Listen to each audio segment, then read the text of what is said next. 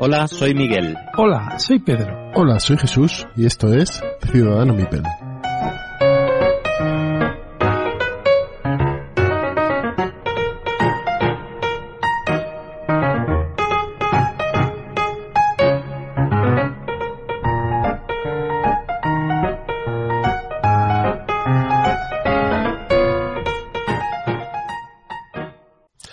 A todos y bienvenidos al episodio número 54 de Ciudadano Mipel. Eh, último episodio de este año 2020, este año tan aciago. Eh, buenas noches, Pedro, ¿cómo estás? Hola, buenas noches. Pues muy bien, muy contento otra vez por estar aquí con nuestros oyentes y nada, a ver si les gusta hoy el programa que es especial. Sí, porque el programa de hoy va a ser eh, diferente. Vamos a hacer solo una charleta. En la parte de hablar de juegos quizá va a ser eh, la menos eh, fundamental de este programa, ¿vale? Porque la idea de este programa es hacer un repaso de, del año 2020. Y estamos Pedro y yo solos, no está Miguel. Miguel ya sabéis que, que está pachucho, que, que lleva un tiempo sin poder grabar, pero sí que esta vez nos ha dejado un mensaje y queremos que lo escuchéis. Así que lo dejamos aquí. Escuchadlo y luego hablamos. Hola jóvenes, estoy aquí en el episodio número 54 ya de Ciudadano Mipel para comunicar una cosilla. Como sabéis, llevo bastantes meses eh, sin participar en el programa. Desde marzo de este año 2020 eh, he grabado, no sé, unos, poquitos nada más. He, podido estar solo unos pocos debido a, a, un par de problemas de salud que he tenido durante este año y que me, ha, que me han impedido estar ahí al pie del cañón. Entonces quería aprovechar para comunicar a, bueno, ya se lo he comunicado a estos dos cracks que estáis escuchando ahora mismo, que no estoy en condiciones para, para seguir en, seguir grabando y por lo tanto, pues nada, pues me separo, espero que temporalmente de este proyecto que empezamos hace tres años que es Ciudadano Mipel. Eh, grabar un podcast, los, todos los compañeros de, de, de de, grabación ya sabéis que es mucho más trabajoso de lo que puede parecer desde fuera mm, y exigente. Es grabar, eh, bueno, nosotros en particular grabamos por las noches, tenemos que trasnochar, es eh, dedicarle dos horas, tres horas cada dos semanas, horas que, pues, pues que ahora mismo no, no, no, no, puedo dedicar, es estar al tanto de las novedades, eh, mm, eh, escuchando otros podcasts, estando leyendo las, las, las, notas de prensa de las editoriales, mm, estando al tanto en Twitter. Al final mm, requiere una dedicación y, y ahora mismo en mi situación es imposible. Así que, pues nada, espero que, que hayáis disfrutado estos cincuenta y pico programas. Y, y, bueno, espero también eh, que sea solo un hasta luego y no un adiós y poder poder cuando ya esté totalmente recuperado, que espero que espero en unos meses eh, a ver si el 2021 viene más no viene tan torcido como el 2020 y, y, y puedo estar ahí y en, cuando esté recuperado pues nada. Pues espero poder unirme a las grabaciones con Jesús y con Pedro y o por lo menos mmm, ocasionalmente, aunque solo sea ocasionalmente, pero de momento mmm, dejo el, el, podcast aquí en, manos de estos dos. Y, y nada, mmm, espero que, que, sigáis escuchándoles como haré yo. Y, y, nada, que ha sido un placer estos tres años, muchas gracias a, a los dos y a todos los oyentes. Y ya nos escucharemos en, en próximas ocasiones. Un saludo a todos. Bien, pues mensaje triste para terminar este triste año. Eh, yo que cuando empezó Ciudadano Mipel, pues lo empezamos los dos de aquella manera, grabando tan mal y, y, sin saber cómo hacer esto, pues a mí me da mucha pena. Yo la verdad es que, que era algo que sospechábamos, tanto Pedro como yo y como él mismo también lo sospechaba, que, que estaba, pues que todavía no se encontraba bien y que y que no quería seguir dándonos largas. Entonces, Creo que es una decisión inteligente en este momento y que la esperamos. Y que Ciudadano Mipel es su casa. Ciudadano Mipel es un proyecto suyo también y un proyecto en el que él ha sido imprescindible durante mucho tiempo y que esperamos que dentro de poco, antes de que nos demos cuenta, esté por aquí. Poco, poco más que, añadir porque está todo dicho. Tanto Miguel como Jesús han dejado claro. Y efectivamente a ver si, si se recupera de verdad y vuelve otra vez. Solo decirle que sí, que estuvo antes de marzo, después de marzo grabando con nosotros, incluso en, en julio fue el último que hizo el de, el de Maracaibo, ¿no? Pero como la vida sigue, tristemente, en ciertos momentos la vida tiene que seguir, eh, pues vamos a seguir nosotros con, con esta sección de noticias que hacemos siempre al principio de, de este programa. Así que si quieres, Pedro, empiezo yo con una novedad que ha salido la semana pasada. Y novedad que voy a comentar en este en plan malvado de este de este, este episodio 54 que es la familia Ort por eh, Zombie Paella diseñado por eh, Ramiro Merinero y Esther Méndez a los pinceles. Así que nada, un juego familiar, un juego de gestión de recursos y luego en el plan malvado os hablo un poquito más a fondo de, de qué es este Familia Ort. Si quieres sigo yo. Sí, sigue, sigue, dale, dale. Tenemos wavelength, eh, ancho de, de onda sería, ¿no? Sí, sí, algo así. Eh, este juego party, este juego para ideal para estas fechas además, que Arrakis estuvo con problemas para editarlo, pues por retrasos y demás, que has logrado salir, pues casi in extremis, ¿no? Como decíamos en el capítulo anterior, que estuvimos hablando de, en este capítulo especial, que estuvimos hablando de, de juegos para regalar por Navidad, pues este podría haber entrado perfectamente, este Wavelength. Sí, pero han tenido problemas, ¿no? Porque es una tirada muy corta, o sea, algo ha pasado. Sí, han, ha sido, han ido, pues eso, necesitaban cumplir la campaña de Navidad y, y- y han llegado, pero justitos, justitos y con pocas unidades. Sí. También tenemos, también hablamos con, con los amigos de Arrakis y nos dijeron que Praga Ortus Regni de, iba a decir David Turchi, pero no, de Vladimir Tucci, Suchi, Vladimir Suchi, es que los confundo. ¿no? Vladimir Suchi, eh, juego que se presentó este año en Essen, de DLP Games, eh, se va a retrasar hasta enero, ¿vale? Así que bueno, es una pena porque si hubiese salido ahora, pues se aseguraría buenas ventas, pero bueno, esperemos que, que en enero siga, siga con la ola y, y al parecer es un juego que está muy interesante. Es que lo que quería decir, que tiene muy buena pinta. Yo lo que he visto me interesa, me interesa. Sí, además tiene cosas 3D y demás, como Agra. Sí, sí, sí, eso es. Tiene, tiene, o sea, lo que he visto mola. Eh, sección de, de ratas y rectificaciones.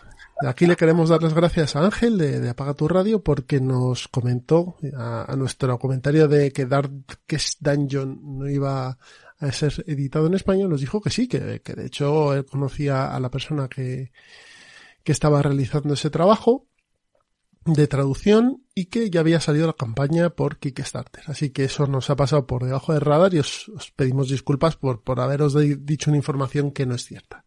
Así que Darkest Dungeon saldrá por campaña de Kickstarter, es decir, ya ha salido, pero seguramente que en retail tendréis copias y en español. Seguro, seguro. Pues continuamos con Golpe de Fe.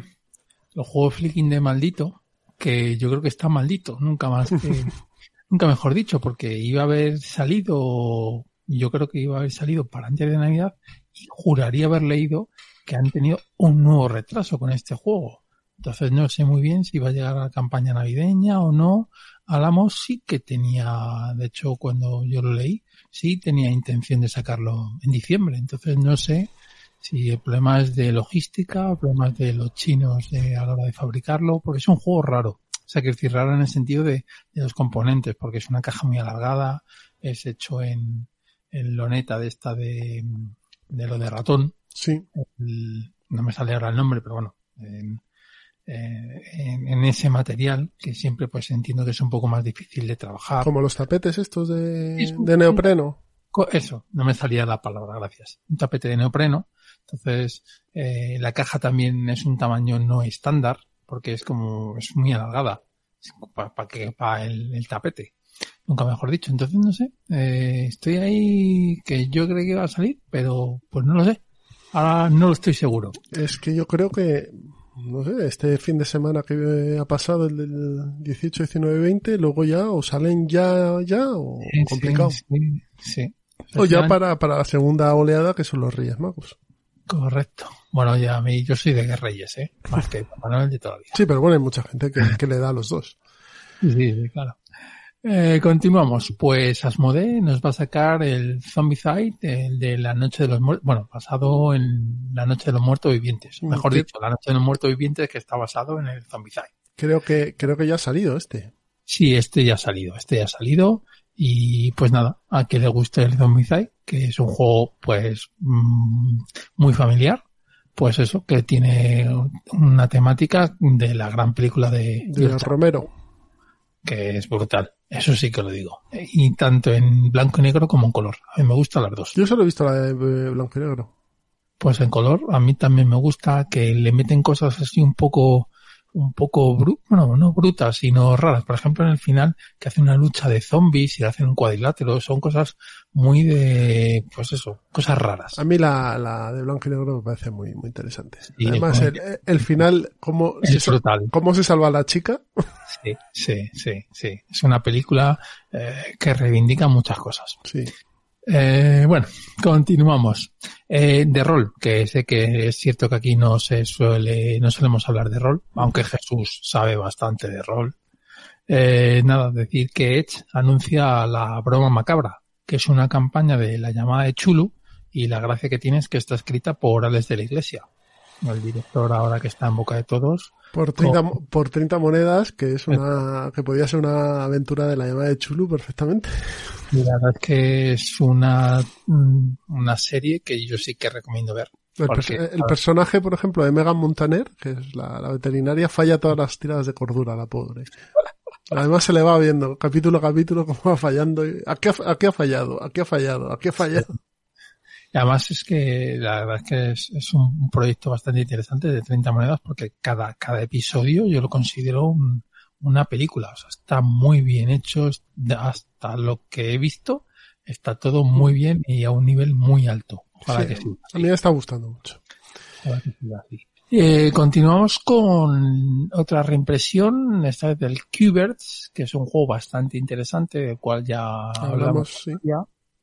Y por parte de Maldito, que es este sí que si no está, yo creo que si no está ya, es otro que yo creo que está, eh. Y si no, está a puntito. A lo mejor se ha quedado con el golpe de fe. Ahí los dos. Sí, en el barco. en el barco, ¿no? Pero vamos, es un juego que sí que este seguro que va a salir, segurísimo, porque yo en este sí que no he visto retrasos y la, ep- y la fecha era para, para Navidades. o entre Navidades. Hombre, es que es un juego perfecto para regalar. Entonces, ahí está. Y luego, venga, voy a terminar y voy a pasarme de, de lo que tengo escrito, lo dejamos para otro día. Y es que hoy tenemos que hablar, como no, de un Matchet y Marvel. Eh, Matchet ha venido a que enterréis ahí supuestos ahorros. correcto. Van a sacar en el 2021 tres, cuatro cajas.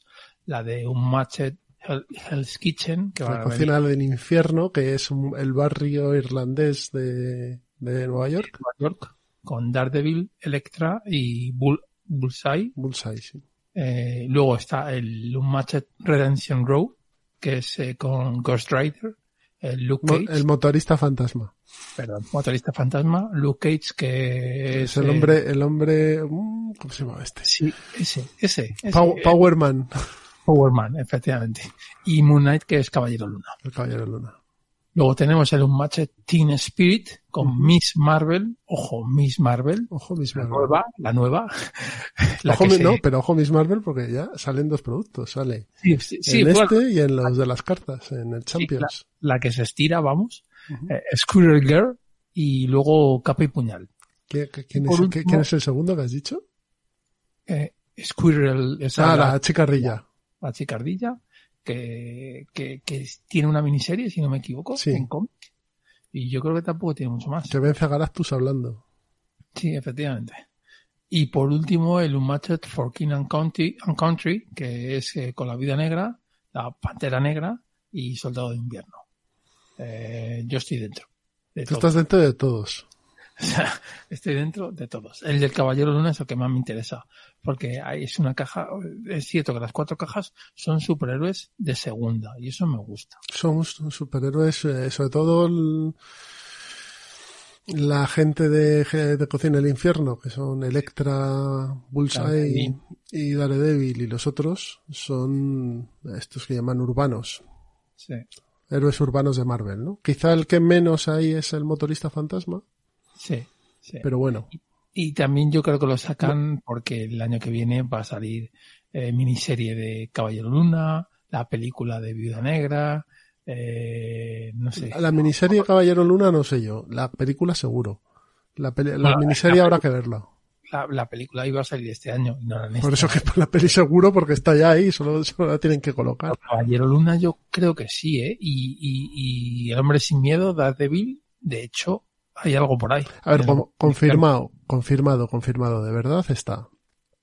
WandaVision. Sí, esa seguro.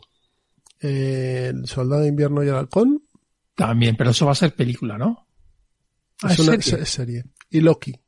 Esas tres. Esas tres. muy loca, son muy loca. Esas tres están confirmadas y están rodadas. Luego las otras. Hombre, bueno, ya se ha dicho que no están, pero están anunciadas, luego ya no. bueno, sí, claro, están anunciadas. Bueno, sí, a ver, yo como siendo Disney, lanzaría esto y diría a ver qué pasa. Y ya está. Sí, sí, sí, me parece correcto. O sea, eh, la verdad es que un matchet es un sistema de juego que, que en media hora te echas una partida muy chula. Sí, sí. Y claro, lo que pasa es que esto pues ya te da una variabilidad loca, porque antes de estas cajas va a salir una que es Caperucita Roja y Beowulf. Correcto. Esa, es la, esa ya ha salido, de hecho, en Estados Unidos. Ya ha salido en los estates, ¿no? Que a mí esa me interesa bastante, porque son dos personajes que me hacen mucha gracia. No, y de hecho la Caperucita Roja mola un montón y van a traer una mecánica distinta que es la de las puertas en el mapa. Va a haber puertas que vas a poder abrir y cerrar. Así que es un juego. A ver, lo bueno de este juego es que es modulable hasta donde tú quieras. Sí. Me compro la caja básica. Pues no, me compro la de Covenant Fog, que es la de la niebla y tal, lo de los personajes victorianos. Pues y pues no, voy a esperarme a lo de los superhéroes. Pues no, me voy a comprar la de Bruce Lee. O sea, todas esas, pero no tienes que comprártelo todo de, hecho, de hecho, si tú vas a la BGG hay mucha gente que dice, no, pues a mí Marvel no, no me interesa. Pues como a mí me pasa con Funkoverse y Harry Potter. Es una IP que no me gusta y no me lo pienso comprar. Y no pasa nada, y no pasa nada, que es lo bueno. Es que es lo bueno de estos juegos. Que es, esta IP no me gusta, pues no la compras. Ya está. Y ya está. Bueno, pues yo creo que ya con esto hemos dado un buen repaso a las noticias, así que vamos a poner una promo de unos amigos y empezamos con esta charla de repaso de este año 2020. Hasta ahora. Bueno, bueno, bueno, bueno, bueno. bueno. Pesquito y Medio, el podcast dedicado a todo lo que nos gusta. Juegos de mesa, series, cómics, ciencia ficción, fantasía, rol y demás cosas frikis. Podéis escucharnos en iVoox, iTunes, iTunes y Spotify. Seguidnos en Twitter, arroba pesquito3 con cada kilo. Sí, Pesquito3, el peor nombre de cuenta de la historia. ¿Pero eso en serio, Pesquito, de verdad? Pesquito y medio. Ya estamos aquí en esta charleta eh, extendida de fin de año y nuestra idea era, bueno, hablar un poco de, de los temas que, que, nos han ido sucediendo durante este año 2020, que ha sido un poco más extraño de lo habitual, y repetir este formato en todos los años, hacer un repaso de, de lo que ha sido el año. Hablar de, bueno, pues de lo que hemos visto en, el, en las tendencias de, de, del mundo de la comunidad jugona en, en España, de Essen, de, Además, este año no hemos hecho repaso de ese, no hemos hecho repaso casi de nada de ferias, debido, bueno, pues a que han sido virtuales en, o digitales, mejor dicho, en su amplia mayoría. Y, bueno, y queríamos hablar también un poquito de, pues eso, de, de, de todo un poco. Queríamos hablar de todo lo divino y parte de lo humano. Y si quieres, Pedro, empezamos con el primer tema que, que habíamos eh, sacado y es cómo ha afectado el COVID a nuestro ritmo y forma de partidas, que creo que ha sido uno de los mayores impactos, ¿no? Sí, sí, o sea, ha sido brutal. Brutal porque, bueno, en mi caso, bueno, también el tuyo, en el nuestro, el club cerrado, eh, que a día de hoy sigue cerrado. Sí, en- en nuestro caso, Reino del Norte está cerrado desde septiembre. Eh, y no hay previsión de que se abra. Y no sabemos. Yo sé que no debería decir esto, pero lo voy a decir. Yo creo que es un error. Yo creo que es un error. Creo que es un error porque en Madrid todos los clubes grandes están abriendo. Y se están siguiendo las medidas de seguridad y, y la gente está siendo muy prudente. Y echar el, el cierre, pues, Sí, pues es- de- debilita todo. Eso es, sí, ahoga al club, eso es cierto. Eso es cierto que, que lo ahoga. Y nada, pues, pues ya tienes que buscar la vida. Claro. Yo, en, en mi caso ahora, como encima estoy teletrabajando, que tengo esa suerte, las cosas como son, pues, pues claro, ya no tengo, o sea, ya es que eh, con el club cerrado y encima no tengo acceso a la gente. Porque si dijera, bueno, voy a currar, pues bueno, pues siempre puedes engañar a alguien que esté allí y, y juegas, pero nada, ni eso. Entonces, para mí las plataformas digitales son las que me han dado la vida. Eso y juegos en solitario, que no era muy de solitarios, y me he puesto a, a, a probarlos, a jugarlo. Pues no me queda otra. Mm. Es una cosa que sí que me gusta, me gusta bastante, y, y me gusta tocar. Que ese es el, que es- yo creo que es la gran diferencia que, que tenemos el juego de mesa con los juegos digitales que, que, que necesitas el contacto, la cercanía y, y, y el, y el vídeo es este, pues nos ha jodido todo. Sí, porque, porque ataca directamente a eso, a la cercanía y a... ¿Sabes? Es cierto que nosotros en marzo es cuando empezó toda la restricción, en, en verano se abrió un poco el club, de hecho tú y yo jugamos varias partidas allí, bueno, con nuestra mascarilla y tal, y estupendo, pero desde septiembre y antes de septiembre, de marzo a, pues eso, a julio, que es cuando se volvió a abrir, junio, eh, hemos tenido que tirar de plataformas eh, digitales. Que algunas están bien, hoy lo hablábamos de hecho en la comunidad de Ciudadano Mipel en Telegram, que por ejemplo a mí Tabletop Simulator o TTS pff, se me hace muy cuesta arriba. Te marea, que sí, que sí, pero es que es normal. Es una, es una aplicación que efectivamente es la que más parece que estás encima de la mesa, pero no puedes jugar un juego que tenga mogollón de, de, de, de tokens y tal, porque es que te mareas. Si solo ver el mapa, que tienes que hacer zoom para verlo bien y tal y cual, con zoom para adelante, para atrás, que no se juega, que no se, que no, que no. que Eh, no. de hecho, tú y yo hemos jugado tres partidas al Creta, Sí, o cuatro, no me acuerdo, sí, que, que- el mapa es simple como una zapatilla. Sí. Y, y al final acabas mareado, dando vueltas y demás. Yo la primera partida que eché que fue, fue con Antonio y con Pablo, con, con dos de, de nuestros compañeros del club, jugamos al Danny in the Purple. Y yo acabé al día siguiente con un dolor de cabeza. Dije, mira, esto de estar ahí tan, tan, mirando la pantalla tan concentrado y tal. No, o sea, a mí, a mí me cuesta más. Yo prefiero que quizá los juegos que hay ahí son, son más ligeritos. Yo prefiero Yucata, yo prefiero E EVGA, Board Game Arena, porque te hacen mucha parte de automatización, está mucho más implementado. Está implementado más como un formato videojuego que como, un, fo- es. que como un tablero de, en tu mesa. Y eso también es, es un poco el, el- el- lo que te echa para atrás. A mí, por ejemplo, Board Game Arena, que me gusta bastante porque está súper bien implementado, eh, dices, claro, pues que esto no es un juego de mesa. Es otra cosa. Aunque sí que lo sea, pero es que está, como te lo hace todo automático, pues dices, joder, eh, eh, eh. A ver, a mí, a mí la experiencia me, me resulta mucho más eh, sí, sí, hombre, es, más Y agradable. de hecho, una, una, una experiencia más um- simulacionista de tablero y demás y de fichas me resulta más agradable Basal que Tabletop. horrible que es. Bueno, pero, pero al final es algo más estático. Es que el problema de, de Tabletop Simulator es que es todo tan dinámico que coge, se te cae, lo- no sé, y dónde está, y que a lo mejor Sí. soy yo, que soy un torpe y, y- No, que no, que no, que no, que no eres tú. De hecho, de hecho yo cuando voy buscando juegos en TTS busco los scripted, que es lo que ponen, que son los que se pegan las cosas, no se te caen, te hacen un pequeño setup del juego, o sea, eh, que te, que te facilita la vida, porque si no, efectivamente, no me, no me planteo, por ejemplo, yo qué sé, jugar una agrícola, que tiene mogollón de elementos, por ejemplo.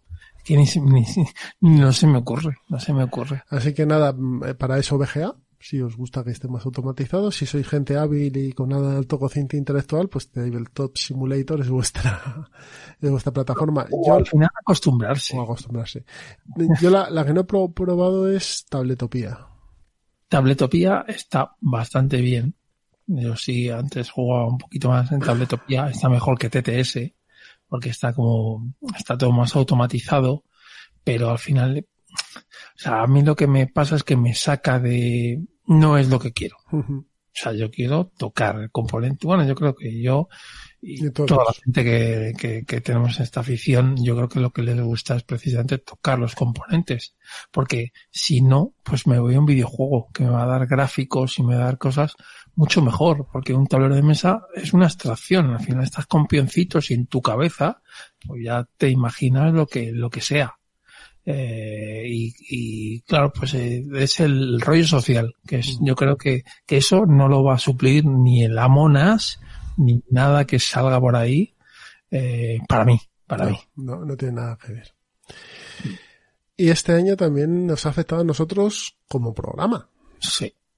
Porque como habéis podido escuchar antes, en, en- a partir de marzo Miguel se empezó a encontrar mal y todo ha sido pues eh, recaídas, eh, repuntes, recaídas y demás, ¿no? El otro día estuve haciendo los cálculos para este programa y de los programas que, que hemos hecho este año, que son, pues no sé si son 17, 18 de Ciudad Mipel en grande, Miguel solo ha podido estar en el 50%. ¿Vale? De hecho, creo que es algo un poquito menos porque en este no estado tampoco. Entonces, eh, era el que descuadraba este programa. Bueno, da igual. Pero el 50%, o sea, ha estado la mitad, pero es que ha estado en un, en dos programas de, de 10 y- de 12 o de 13, alguno más, de unos 15 de los Ciudadanos Mipel Express, de- del programa que hacemos para suscriptores y también en abierto de vez en cuando. Entonces, claro, eso nos ha afectado pues porque al final tres personas piensan más que dos. Eso Sí. de claro. Entonces, eh, cuando uno, pues en un equipo nota una baja, es que esto es como en el fútbol. Cuando tu, tu delantero centro se lesiona, pues el que tiene que meter los goles tiene que ser otro y a lo mejor no lo hace también. No, y aparte que las sinergias, que eso lo hemos hablado Jesús y yo más de una vez, de tres personas, yo las considero mucho más bonitas, mucho más enriquecedoras que de dos. Mm. Eh, entonces, Sí, el, el programa, un programa, un podcast funciona, funciona mejor a tres que a dos. sí. Y sí que, Y eso que pues, lo he estado con, con Miguel bastante sí, tiempo sí, sí, pero, pero bueno, pero es, es así. O sea, una- Sí, una- sí, lo cortés no quita lo valiente. No, no, se nota, se nota que a tres a mí es, para mí es el, el- el número perfecto de, de personas más que nada, porque luego cuando invitas a un invitado, pues ya sois cuatro y se hace una dinámica distinta, distinta, distinta. Así que, bueno, pues este año termina como termina y, el año que viene lo bueno que, hemos hecho es, eh, Pedro y yo nos hemos dado un curro oh, pues a final de este año para preparar en la medida de lo posible todo el año que viene. Bueno, no, Tenemos- es que ya, o sea, escrito está. Otra cosa es que podamos hacerlo, Eso es. porque tenemos las miras muy altas. Eso es. Pero, Pero- pero sí que tenemos un esbozo bastante grande de todos los programas que queremos hacer el año que viene. Los Sí, 12 claro. programas, así que por lo menos eso, los que nos escucháis y, y nos seguís, eh, podéis estar tranquilos porque hay 12 programas pensados, hay alguno más además. Bueno, es que tenemos 12 de los grandes y los del Express casi. Casi, casi los 12 también eh, pensados para, bueno, pues para que esto eh, sea más fácil, ¿no? Para, para no te llegar un día y decir, ¿y de qué hablamos eh, la semana que viene? Pues eh, con esto nos, nos hacemos el trabajo previo, pero oye, pues sabemos que, que hemos buscado contenidos que creemos que es interesante y además queremos dar un cambio, queremos, queremos eh, enfocar el, el programa a otra cosa, un poco diferente a lo, a lo que se puede escuchar en, en la mayoría de los podcasts. Quizá eh, hablar de eh, juegos de mesa, pero no eh, hacer una metralleta, como decimos nosotros, de juegos de mesa constantemente, como ha sido a lo mejor en nuestros últimos programas que hablábamos de juegos de cine, pues una lista de juegos de cine, juegos de Japón, una lista de juegos de Japón, sino hablar de otros temas que a lo mejor están ahí, pero, pero no se tratan tanto y que, que esperamos contar con la gente adecuada para, para darles una vuelta, ¿no?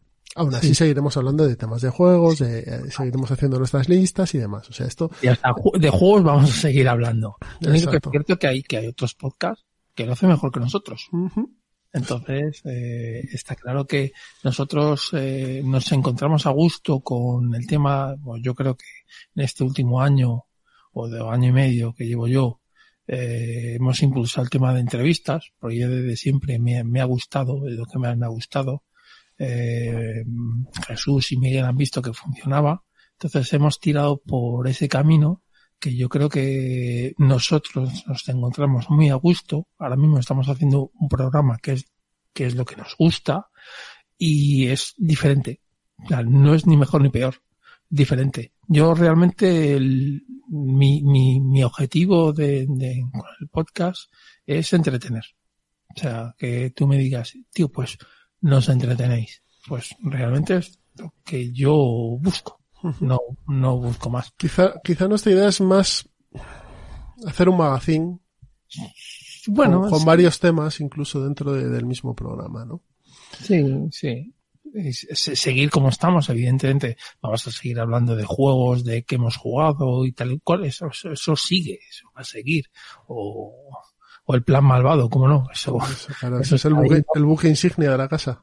efectivamente, eso, eso, eso no va a variar. Pero sí es cierto que el contenido de la charleta, por así decirlo, sí que vamos a intentar impulsar, pues eso, otros, otros temas, otros temas y traer a gente que consideramos que puede aportar otra visión y no estar hablando de la última novedad, que lo haremos, pero si hay, bueno, mm, 13 bicis, ¿cuánto contabiliza el otro día? 99 Noventa podcasts, y ¿no? tantos, sí, él tiene noventa y Casi, tantos. casi 100 podcasts de juegos de mesa. No, eran ju- juegos y juegos y más, pero sí, Ah, pero, bueno, pero bueno. la, la gran mayoría eran de juegos de mesa. O sea, estamos hablando de prácticamente 100 podcasts de juegos de mesa o, o casi. Pues, señores, tienen una diversidad ahí brutal. Brutal. Bueno, y como hemos hablado, este año ha sido el año de las ferias digitales. Sí. Sí, claro, no, no había otro, no había otro. Otro remedio. Ferias que nosotros no hemos hablado apenas de ellas, No. pero que ahora que estamos aquí sentados eh, al calor de la hoguera, eh, vamos a charlar de ellas. Entonces yo mm, estuve siguiendo dos, ¿vale? Las Gencon me pillaron fuera de casa, con lo cual no las pude seguir. Fue un desastre. Yo empecé el primer día a verlo y fue un desastre. Fueron las primeras, yo creo, o las primeras en digital, y fue horrible. Horrible, horrible y espantoso. No se habían preparado nada. Nada. Entonces salió todo, yo considero mal. O sea, yo el primer día me senté a ver y dije, pero qué coño es esto. Y, y ya dije, adiós. Adiós. Y, y el problema, yo creo que ahí está el problema, es que tampoco han aprendido el resto de qué se podría haber Es que yo creo que el problema no es que hayan aprendido o no hayan aprendido. El problema es que a lo mejor no se puede hacer de otra manera. Sí, mira, por ejemplo, un detalle que yo creo que hubiese sido diferenciador, hablo de Essen, ¿eh? de una, de una grande. ¿Tú a Essen a qué vas? A comprar. ¿Vas a comprar? Sí, sí, vas a comprar. Pero verás de comprar. Pero lo que tienen que haber hecho es, voy a montar un, un hub en, en Europa, no porque sea en Alemania, en Europa, y van a ir todas las novedades de todas las editoriales allí. Y tú cuando compras, te envían de todo. Porque qué pasaba? Que si tú querías comprarte las novedades, no, se la compras a fulanito, pero luego menganito, luego no sé qué, entonces te tenías que juntar con gente para, y si no eras de un club, te ibas a dejar un pastizal. Coño, pues, di a las editoriales, señores, porque también les cobraron una pasta por estar en digital, en Essen. Vamos a montar eh, un, un centro logístico en el cual ahí van a estar todos los juegos y cuando compras en la página salen todos de ahí. Y ya está. Yo lo, haría, yo lo habría hecho así. Yo es y que- eso es, es- es- para Essen, yo creo que sería una mejora con respecto a Gen Con y otras anteriores, y la, y la de UK Expo también, que fue digital. A ver, yo, yo creo que el, el problema es que estas ferias tienen que ser físicas. O sea que, Sí, vale, claro, evidentemente. Claro, es que la E3 es virtual, sí, bueno, y es que presentan productos virtuales, que son videojuegos. Claro. Yo estuve en las LES y la verdad es que los chavales se dieron una currada enorme. Las Había- yo creo que... Había contenido, pero no dejaba de ser un canal de YouTube, un Sí. grupo de Discord y, y el TTS. Sí. ¿Qué es una alternativa? En mi opinión, no es una alternativa a las NES. Las Mm, NES no. son una feria en la que tú vas allí, una feria familiar, en la que puedes hablar con el de la editorial, que puedes hablar con el autor, que, que, que vas a las tiendas. ¿Vale? Eso es exclusivo en un formato físico. Sí. Es en tres cuartas partes de lo mismo. El, el ritual de Essen, ¿cuál es? Yo no he estado, ¿eh? Pero, pero, pero después de oír 800 programas, eh, que te hablan de, y de gente hablándote de Essen, y sobre todo esto lo hablo también mucho con, con Pablo, con Reiki de Punto de Victoria, el ritual allí es tú vas y con Pepe, el de, el de Trogger Connection, tú vas, estás con tus amigos, vas a las tiendas, juegas, pruebas el juego, te lo compras, vas a, a ver a los coreanos, eh, te vas a coger la bolsa de AEG, eh, y luego te vas a cenar, y luego te echas partidas por la noche. Todo eso, en una feria digital, Claro. es imposible. Y luego que la feria de Essen, en particular, era extremadamente confusa. Sí, sí, sí, era confusa. Yo, yo entré, yo me hice el usuario un mes antes o un mes y medio antes de, que empezase las ferias, porque bueno, quería ver qué, mandaban, qué novedades decían y tal.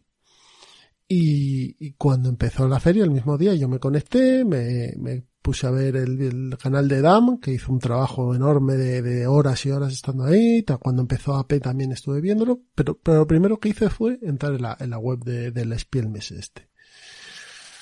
Y aquello era una galaxia con un montón de no sé qué, que tú entrabas y al final lo que veías era un vídeo eh, y una referencia para comprar el juego. Sí. En- Era todo muy frío, eso es cierto. Entonces, bueno, claro. es que la plataforma es fría. Entonces, eh, no sé si el año que viene se podrá celebrar o no ese, se podrá celebrar no eh, las Gencon o, o se podrá celebrar o no las LES o el Festival de Córdoba o lo que toque. Pero sí que es cierto que una feria de juegos de mesa necesita que haya gente en físico jugando a juegos de mesa. Sea una feria de mucho más familiar como son las LES o como puede ser el Festival de Córdoba, como puede ser el DAO en Barcelona, o una feria más organizada, más entre comillas profesional, como Essen o como las Gencon. Pero también con, con Essen, otro problema es que tuvieron tiempo también los de Essen, porque estaba claro que, que no iban a hacer nada y tenían que haber hecho un trabajo previo de haber mm, dado al, al- al- a su cliente, que somos nosotros, haber generado vídeo, haber generado contenido, que no lo hicieron. Pues tienes que hacerlo. Es que a lo mejor no es tan sencillo, o les pilló el toro o no sabían. Hombre, bueno, no- que no sabían, efectivamente, eso, es, ahí ya no, no, no puedo decir nada. Pero, pero que les ha pillado el toro, coño, el toro no les ha pillado, lo sabían. O sea, no se iba a celebrar. Era claro, era evidente. A partir de marzo era más que evidente que, que eso no se iba a celebrar, no se iba a celebrar el, la, convención. Entonces, bueno, pues vete haciendo contenido para el canal, vete haciendo, pues yo que sé, previews. ¿Y cómo lo puedes hacer eso? Muy fácil. Hablando con las editoriales. Señores, hay que hacer un previo de Essen. Eh, quiero que ustedes me hagan vídeos cortitos de su- las novedades que van, entonces, para generar un pequeño hype, una pequeña ola. Y ellos, pues ir recopilando, si no lo quieren hacer ellos, pues que vayan recopilando vídeos. Muchas editoriales, estoy seguro que lo, que lo grabarían. Estás dando el peso, peso realmente a la editorial y ya está. Algunas no lo harían, pero otras sí. Entonces, tú lo que estás haciendo es crear contenido a tu, a tu feria digital. Le estás dando un poco de forma, pero eso no lo puedes hacer de un día para otro. Necesitas meses, necesitas Eh, meses. Ellos, ellos confiaron mucho en gente externa, en canales, en, pues de Europa, principalmente, Claro. te mandaban todos los juegos y demás. Pero claro, pero no es lo mismo. Es que al No, final, no, es que al final ir a una feria es ir a una feria, aunque suene redundante esto. Tienes que entrar, tienes que pasear por la feria, estás gastando tu tiempo en estar en la feria. Verla en una pantalla de ordenador, pues no es lo mismo, porque estás sentado en tu sitio donde te puedes sentar a ver el ordenador y vas a aguantar mucho menos, porque tienes otras distracciones. Si estás allí en el pabellón 5 o 3 o 2 de Essen, pues estás allí y poca cosa puedes hacer más que, que ver juegos de mesa o a lo mejor sentarte en una esquina y descansar. Pero verlo desde fuera, es que al final no es más que ver una cosa desde fuera, no, no la estás viviendo, estás pues viendo un canal de YouTube o, o viendo una página web donde te venden algo y hay una, o escuchando un podcast en alemán que te va contando las novedades de la feria, pero, pero no la estás viviendo y yo creo que esas experiencias tienen que ser tan físicas que pues no dejan de ser un sustitutivo y además no son un sustitutivo muy bueno. No, no, no lo es. Para nada. Yo me quedo con la parte buena y es eh, las partidas de TTS, que espero que eso, esa parte, no la pierdan. Porque hay gente como tú y como yo, que a mí las ferias reconozco que no es algo que me guste. Las les he ido a todas, menos la última, y, y es porque al final me agobio. O sea, me agobio eh, tanta, o sea, tanto ruido que dices, voy a jugar, vas allá a jugar, a probar protos, que a mí me gusta, a probar juegos y tal.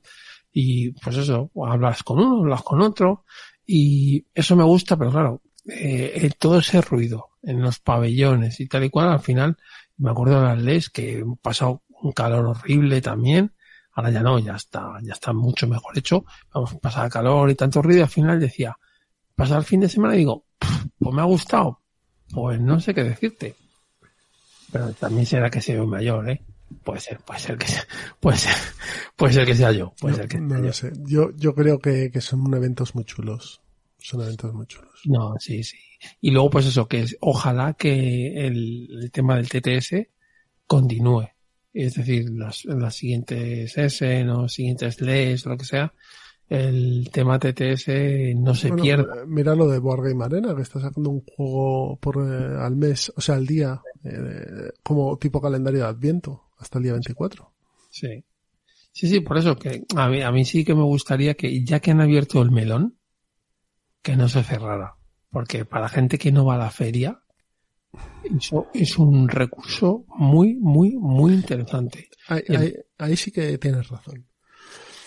En el sentido de, si el año que viene al parecer va a haber vacunas, vamos a estar todos probablemente mejor que este año. mm, Seguro. Y el virus va a estar más controlado.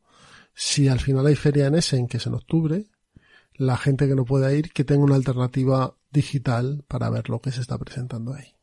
Sí, sí, no, y jugarlo, que eso está muy bien, que, que las editoriales le digan, pues al fin de semana, pues un día, no los tres o los cuatro, pero un día es el día TTS. Y, y hay allí demostradores en el TTS y juegas y entras. Y eso me parece, vamos, brutal. Me parece, eh, eso me parece con lo que nos tenemos que quedar de este año. Que, eh, que, que espero que no lo tiren en un cajón, porque eso es otra No, Que- eso está claro, que- claro. que, se den cuenta los organizadores de Essen que eso es un acierto y que no debería dejarse, pero no Essen, sino todas. O sea, eh, todas, es que en realidad sería, para mí serían todas. Las LES en Córdoba, en la GenCon, como no. El, el, el, el probar digitalmente los juegos me parece brutal. Y más ahora con los medios que hay, que precisamente aunque voy a hacer aquí un off, to- un off topic, Jesús, eh, se murió su PC hace unos días, Sí. se ha comprado, ha, ha cambiado de PC y dice, es que es brutal. Y es un PC normalito. Pero claro, es que la tecnología avanza tanto que, que, que, claro, con un PC normalito haces cosas que, que son la leche. Entonces, eh, yo creo que no se debe de, no se debe desperdiciar esta oportunidad que nos ha dado este año de mierda. No, ¿Tú crees que mucha gente se habrá metido más a fondo en videojuegos y demás y, y habrá aparcado un poco la, la afición de juegos de mesa al, al, ser más complicado juntarse, más complicado?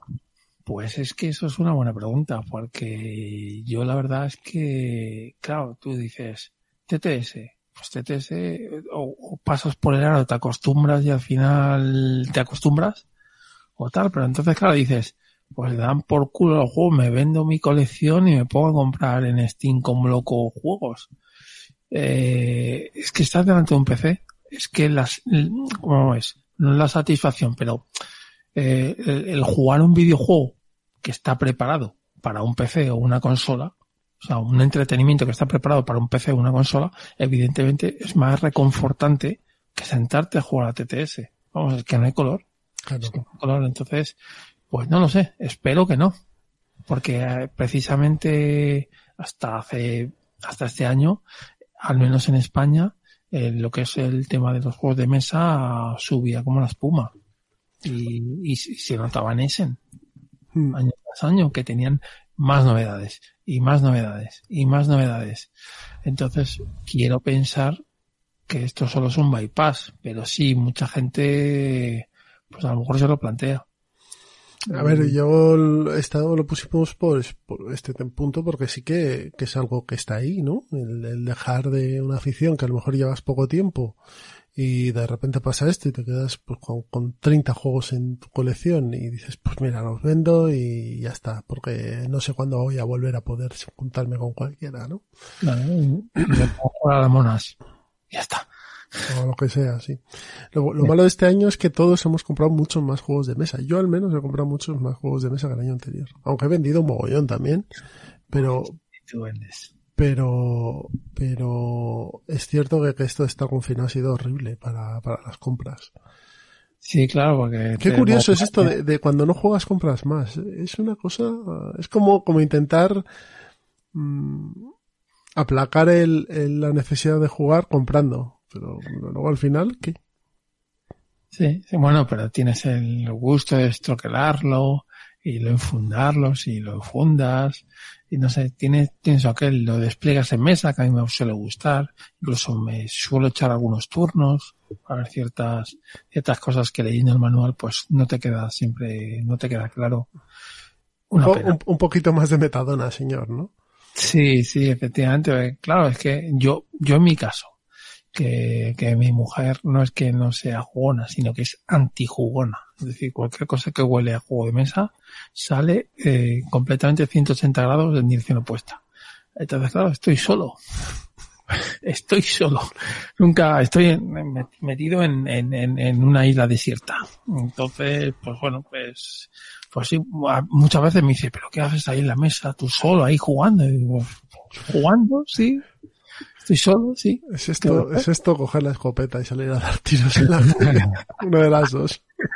Sí, sí, sí. Yo, ah, yo creo que, fuera de coña, yo creo que, que el tema digital no creo que haga mucho daño. Quiero pensar que no. Quiero pensar que no. Pero quien nos puede contestar mejor son las editoriales eh, y ver mmm, cuánto han dejado de vender. Pero claro, es que es muy difícil de, también es muy difícil porque ¿qué sacas? Este año es un año de mierda que no puede sacar muchos títulos. Quitando maldito, que los tíos son como un martillo pilón, que yo creo que lo que anunciaron para 2020 han sacado todo. O prácticamente pero, pero si te pones a pensar, Pedro, las editoriales españolas de tamaño medio grande han sacado bastantes juegos este año. ¿eh? Sí, lo que sí, pasa que... es que han tenido otra dinámica diferente. Aún así en Essen han sacado bastantes, pero bueno, han, han, ido, nos lo contaba Álvaro de Dos Tomates, sí. han ido estirando la goma, es decir, ahora saco aquí, ahora aquí, ahora aquí, o sea, como un flujo constante. Claro, pero, pero, pero, pero, precisamente Álvaro le escuché el otro día decir, no sé si fue Álvaro Jordi, pero en los Dos Tomates que eh, calcularon mal y ahora en campaña de Navidad no tienen root. Pues eso es una mierda. Root el, el de los cuervos y los topos, ¿no? Correcto. Entonces, no, ni, ni el básico.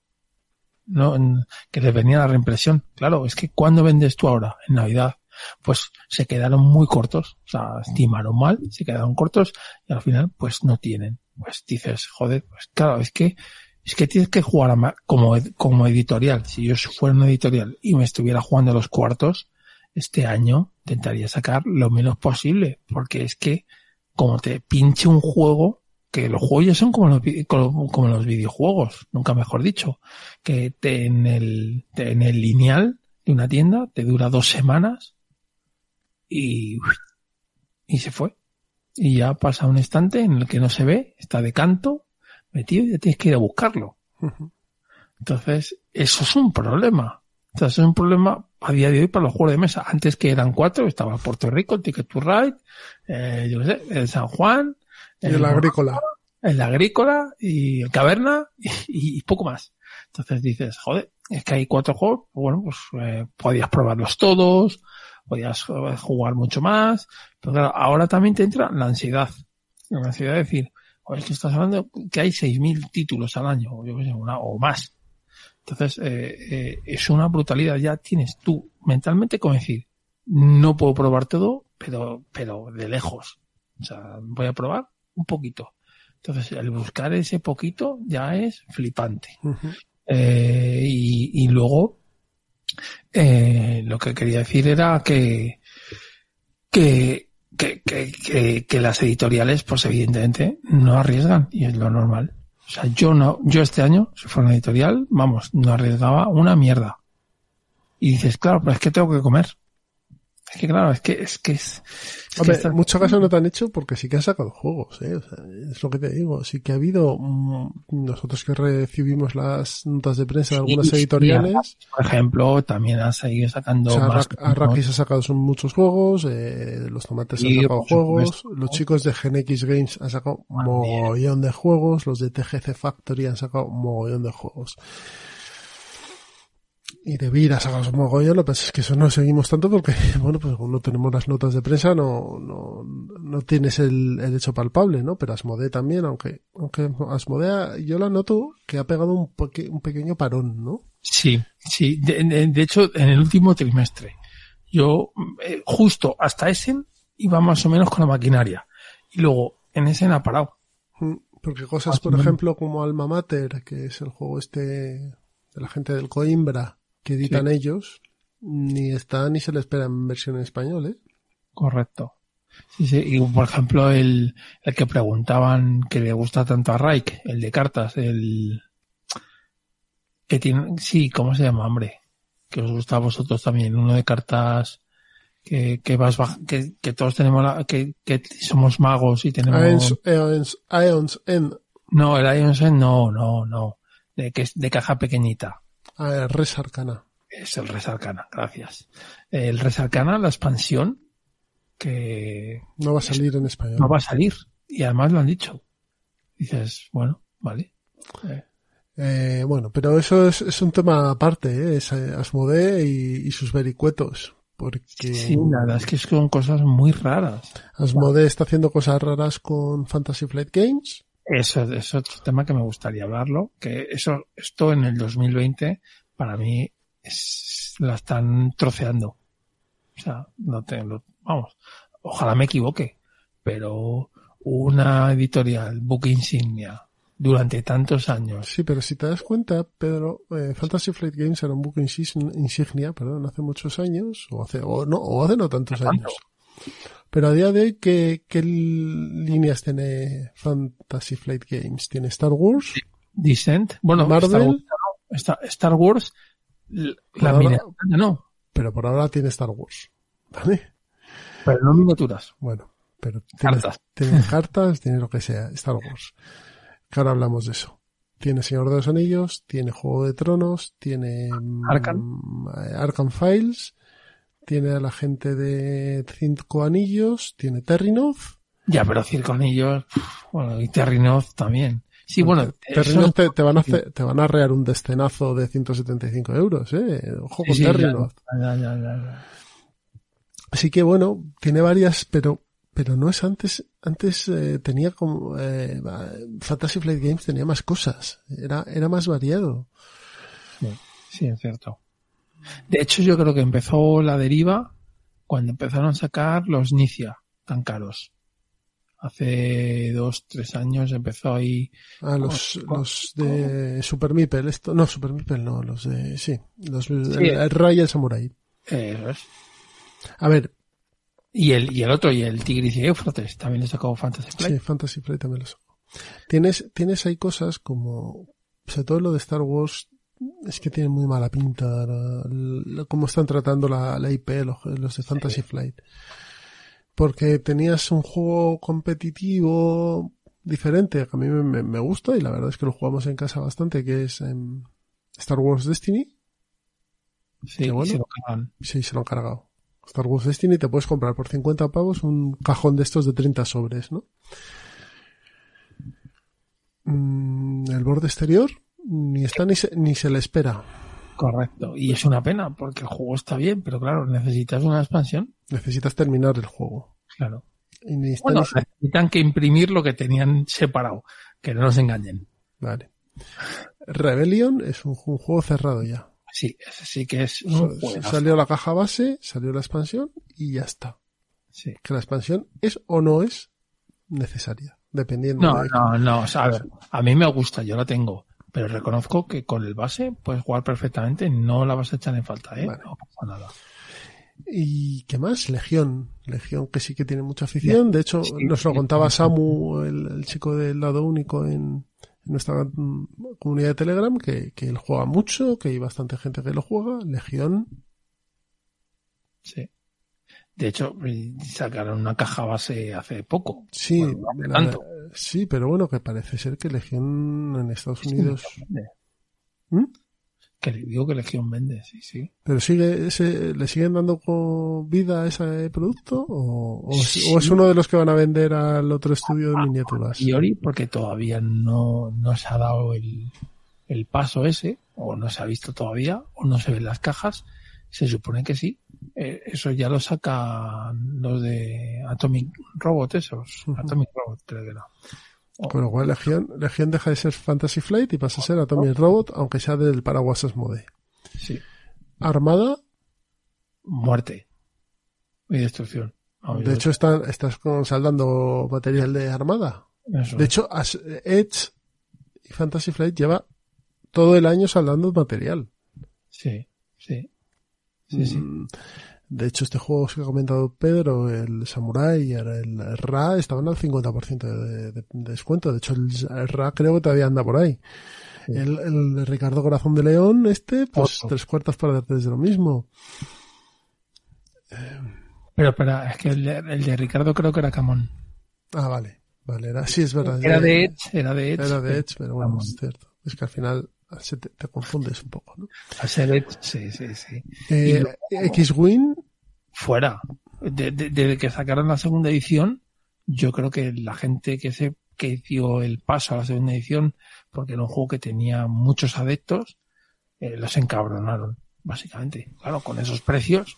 Pues es que entonces no. la línea de, de- Y no creo que quede ningún otro producto de Star Wars por parte de Star Wars no. Luego ya te queda el, el Arcan LCG. O sea, a día, a día de hoy lo que les está funcionando bien, por lo menos da la impresión que funciona bien, a lo mejor luego está funcionando fenomenal Legión y, nos- y no tenemos ni idea, ¿no? Pero bueno.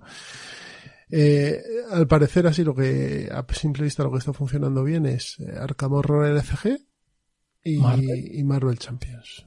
Sí. Pero porque son productos, si te fijas, baratos. Y para ellos también. O sea, No. son baratos de producir y baratos de crear y baratos de comprar como consumidor. Entonces, claro, es, es un win-to-win al final para todos. Entonces, pues, pues, pues sí que es, o sea, yo soy lector de cómic, al igual que tú. Entonces, eh, el tema de Marvel Champion dice, bueno, pues de vez en cuando una cajita por 18 pavos o por 15, pues me la compro. Mm.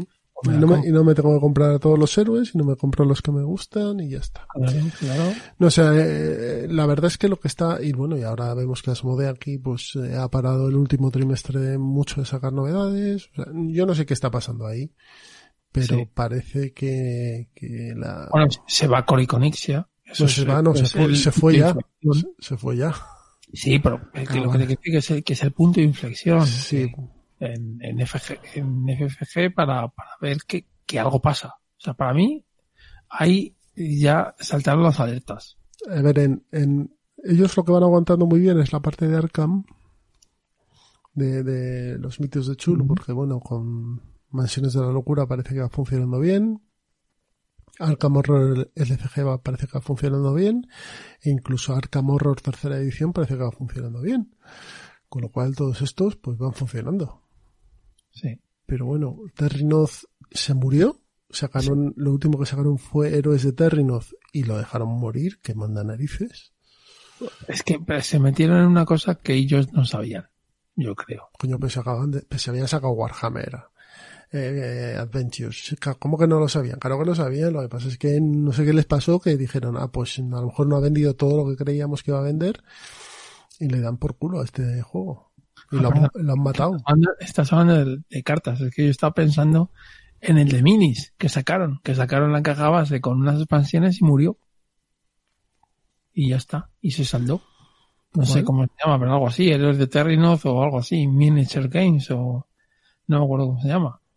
Eh, un juego de miniaturas que sacaron, que ya te digo, fue, pues nada, pues la la primera oleada, como así decirlo, y dijeron, nada, nos hemos dado el patacazo. A otra cosa, mariposa. Y Descent estaba muerto o muy parado. y Hombre, es eso es lógico. Tienes que parar Descent bastante, dejarlo parado, para decir, señores, el cajote de 150 pavos lleno de aire, pues está aquí en breve. Normal. Y luego tenías Roundbound, que también lo tal, y, y el de Round Wars este de, de, de miniaturas, que también se debieron dar un cebollazo importante con él. Porque está, es que si lo ves saldado por ahí, mal asunto. Sí. sí. Eso digo, se han dado prácticamente a la salida, que es con lo que le pasó. O sea, salió y en poquito tiempo, pum. Y Juego de Tronos lo descontinuaron, creo Sí. yo. Eh, Leyenda de los Cinco Anillos y Señor de los Anillos siguen todavía los Sí, LCGs. la leyenda de los cinco anillos es una cosa muy residual. Eh, si ya era residual cuando no tenían ellos la, la licencia, eh, no supieron hacerlo y eso que dieron un cebollazo al, al, al usuario con el arranque. Pues yo me acuerdo en las, en las Game On que había ahí un, una, una puerta japonesa y montaron un pedazo de torneo de la bomba. De, sí, sí, ahí, ahí yo creo que se pasaron de, de, de acelerar. Eh, si el juego es bueno, que no lo discuto, pues yo no lo he jugado. Si el juego es bueno, eh, coño, pues no digas que en dos meses te tienes que gastar un pastizal. Hazlo poco a poco. No dijeron nada, venga. Eh, te- tenéis que compraros todo. Y además, pues claro, al final la gente se quema. Se quema. Luego, también es cierto que eh, los juegos de cartas competitivos, pues coño, este año ha sido una puta mierda. Claro. Claro, ¿qué, qué haces? No, juego con, nos ponemos una cámara y te voy enseñando las cartas, o no sé, vas enseñando la mesa, no sé, no sé. No sé, eso, eso la verdad es que no hemos hablado porque ni tú ni yo estamos metidos en el tema, pero es cierto que el juego competitivo, Mm. eh, ostras, y muchas tiendas eh, físicas Viven del juego competitivo. vivían del juego. Padis, por ejemplo, así que me acuerdo yo en Madrid y Bueno, tal. la que teníamos aquí en Tres Cantos. Se También. llamaba Juegaces. Había una comunidad de chavales de Magic. Porque Magic y las tiendas es una, es uno. Mata Magic. Es que es la única que sobrevive, o sea, mata a todos. O sea, Magic es la que te va aguantando año tras año. Eso es, eso es para ver, para hablarlo, ¿eh? Algún día tendremos que tener a alguien que sepa de Magic Para Magic de verdad porque es, nos es- cuente porque a mí me sorprende. El juego es bueno, ¿eh? Sí, no digo que no sea bueno. Pero, joder, no sé, que, que, que siga ahí aguantando todas las novedades, me sorprende muchísimo. Ya, pero bueno, oye, No, es, no, simplemente algo tendrá, ¿no? pues una comunidad fiel de muchos años y muchos muchos modos de juego que eso está muy bien porque si no te quieres gastar la pasta pues siempre tienes el pauper mode o hacerte un cubo o cosas así que no necesitas tener la última carta mm, que cuesta 200 euros no no necesitas no necesitas tener un Black Lotus puedes tener porque a jugar a cartas malas entonces em, yo reconozco que que los juegos de construcción de mazos no me gusta ese metajuego de no me gusta no no es que no me gusta Por eso el Marvel Champion a mí me entró también, porque es que no hacen nada. Coges el mazo y ya está. Que si quieres te lo haces, pero te dan la facilidad para que no lo hagas. Entonces, claro, yo dije, este es mi juego. Por, por eso en el Arcan no entré. Porque el Arcan es un chocho de cojones. Solo para ponerte a colocar las cartas. Sí, es, es, un juego mucho más lento. En el sentido de preparación, la partida, es, es otra historia. Y ya para ir acabando, eh, creo que sería lo suyo hablar de, de tiendas. De este año, cómo ha afectado a las tiendas, o por lo menos a las que tenemos cerca. Eh, tú sí que tienes bastante relación con tiendas. Sí, bueno, con, con Gen X, Bueno, pues tienda, tienda es. Y, el más grande de Madrid. y, y cómo ha ido, porque este año ha debido ser muy jodido. Sí, porque para empezar, eh, mm, la- a una tienda de juegos de mesa, en este caso juegos y merchandising y cómics, Cómics. eh, la, la- la estás matando en el sentido de que restringen la entrada. Y claro, esta, gente, o sea, estas tiendas se nutren precisamente de un flujo constante de gente. O sea, tú tienes que entrar, te sientas en las mesas, juegas, me acuerdo yo, los viernes y los viernes siempre. Y luego entre semana, pues algún día, que los miércoles y tal, que ibas a la parte de arriba y estaba lleno de gente, lleno. Cuando hacían jornadas de rol, era brutal, o sea, brutal. La cantidad de personas que estaban allí jugando, o sea, era, o sea, era un disfrute. O sea, yo no me sentaba, pero decía, joder, es que esto es la hostia, la hostia bendita. Más luego los torneos que hacían, pues, desde Dice Master, que, ah, la verdad es que había una comunidad, o hay una comunidad eh, todavía en Madrid que sigue jugando a Dice Master y de hecho se juntaba mucho en, en, en Carranza y tal y cual, o Magic o tal, que, que, que era fiel. Y iban allí, los parroquianos, y estaban allí. Claro, el, el, no señores, aquí no pueden estar. Pues claro, se, se nota y les, y les afecta. Entonces, eh, las ventas, pues tienen que eh, priorizar la tienda online, pero claro, una tienda online, uf, tienes que competir, pues yo qué sé, con Draco o con Planetón, con tiendas online de, desde su inicio Nativas. Claro, claro que, que, que, te están, te, te ganan por goleada. Porque ellos ya tienen su fandom, tienen su clientela. Y están mejor hechas además. O sea, tú Claro. entras y son, eh, el interfaz es mucho, está mucho más depurado porque son eh, netamente digitales. Sí. Quitando más que Oca, que ya algún año tendrá, tendrá que cambiar.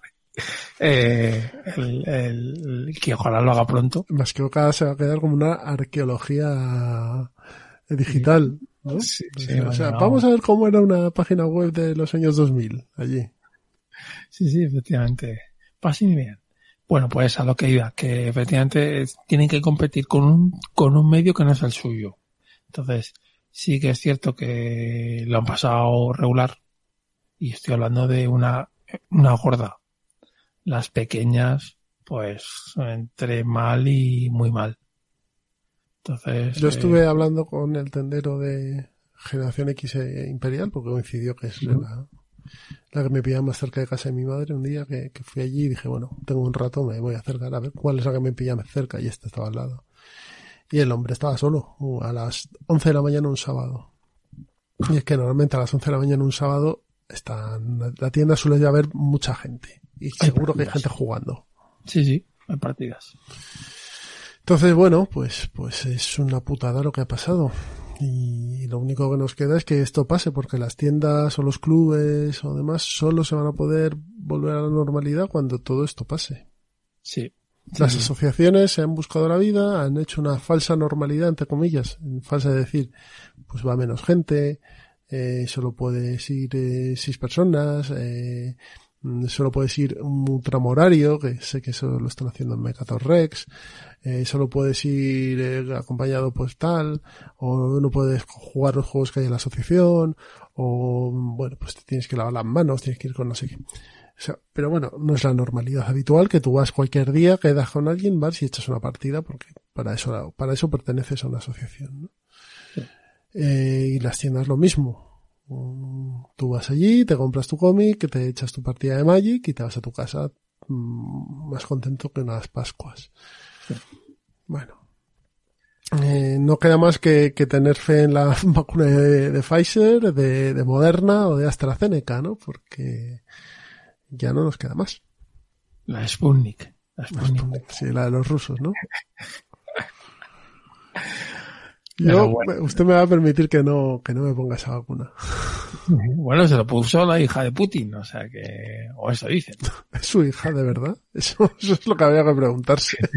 bueno, la verdad es que sí, es una buena, es una buena pregunta. La verdad es que ella, fuera de coñas, eh, ha hecho bastante daño, es algo evidente. Y... Aparte, aparte del, del, daño evidente, que es la gente que se ha ido, la gente que se ha quedado muy tocada con, con secuelas jorobadas, eh, que ese es el daño de, entre comillas, real, ¿no? De que se te haya muerto un familiar, que se te haya muerto tu padre, tu madre, etcétera, que, que bueno, pues si es el caso de alguno de los que nos oís, pues lo lamentamos profundamente y, y, y os damos nuestro pésame. Luego ha tocado a todo, claro. Sí, sí. Bueno, pues yo creo que aquí podemos cerrar este repasito que le hemos dado al año. Creo que para el año que viene podemos darle otro. ¿Qué te parece? Pues a este año no, al que, al que venga. y vámonos a la mesa de pruebas a hablar de juegos, ¿vale? Venga, vamos para allá. Hasta ahora.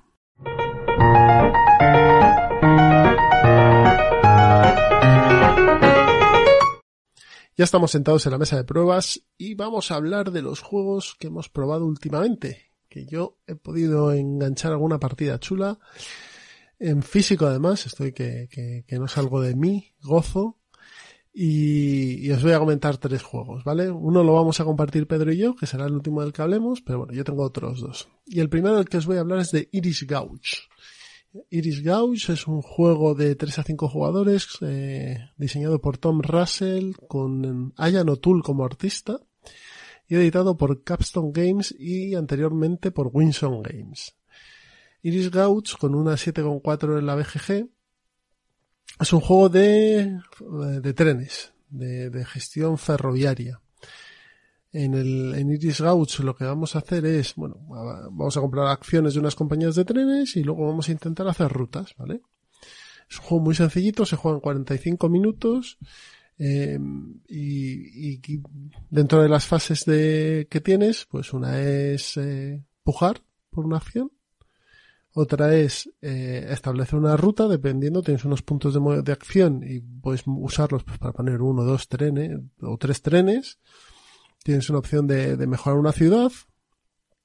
O tienes una opción de reparto de dividendos, que sacas unos cubitos de la mesa y dependiendo de las ciudades que tengas conectadas y de, si coinciden con el color de los cubos y del número de acciones que tengas, tú o el resto, es decir, si tienes una acción tú de una compañía, pues te lo llevas tú todo y si hay dos compartidas, pues te llevas la mitad porque el otro se lleva la otra mitad, eh, se reparte el dinero y ya está, gana el que más dinero tiene al final juego muy, muy bonito. Yo he visto la, la, la edición de, de, Capstone Games. Eh, muy, muy chula la edición, muy, muy clara, sobre todo. Es una edición muy clara con, con la isla de Irlanda, con los tenecitos, las acciones muy claritas también, el dinero, o sea, merece la pena. No es un juego caro, ¿eh? no debe llegar ni a los 40 euros. 35 andará. Muy bien, ¿no? Sí, la verdad es que me gustó bastante. Este tipo de juegos de trenes sencillos sin entrar en monster tipo 18XX. Y al siguiente. Este es un juego un poquito más actual del año 2020 del Her Doctor de Rinar Nicia y de, uh, diseñado por Alessia Cimata, que al parecer es diseñadora o tatuadora, mejor dicho. Estamos hablando de Sumatra, editado en español por Ludonova. Este todavía no tiene nota en la BGG. A ver, Sumatra es un juego de Nifia con todas sus cosas buenas y probablemente sus cosas malas. Vamos a hacer un viaje por Sumatra en el que vamos a hacer un set collection. Vamos a ir parando en diversos puntos y vamos a ir haciendo un set collection de losetas. Estas losetas las vamos a ir colocando en nuestro cuaderno de viaje, que no es más que una retícula de, creo que es de 5 por 9 Sí, más o menos. Una, una un, un, de un cartoncillo fino asqueroso. Sí, sí este, este, este, que hemos hablado antes, me dice, ¿solo quieres hablar del que vamos a hablar ahora? Digo, sí, Pero me he acordado que el Sumatra también lo, he probado, entonces que termine Jesús y ya doy mis impresiones. Bueno, pues en el, en el- la mecánica es similar a la de RA, es decir, vamos a ir haciendo colecciones sin, eh, sin que haya subastas, ¿vale? Vamos a, a llegar a, a un sitio, a uno, a una de estas localizaciones que hay en el mapa, va a haber unas eh, fichas disponibles y vamos a ir, bueno, pues colocándolas según nos interese, ¿no? Mm, Y hay varias categorías, habitantes, obras de arte, cobertura, eh, GPS, plantas, Volcán. animales, volcanes, eh, entonces, como es muy típico en Nicia es, para poder puntuar un, una de estas columnas tienes que tener un- una mochila, que es el, es una, es una ficha que se coloca abajo del todo. Si no tienes esa mochila no puedes puntuar nada de esa columna. Eh, si no tienes wifi y un GPS no puedes local, eh, no puedes puntuar los poblados.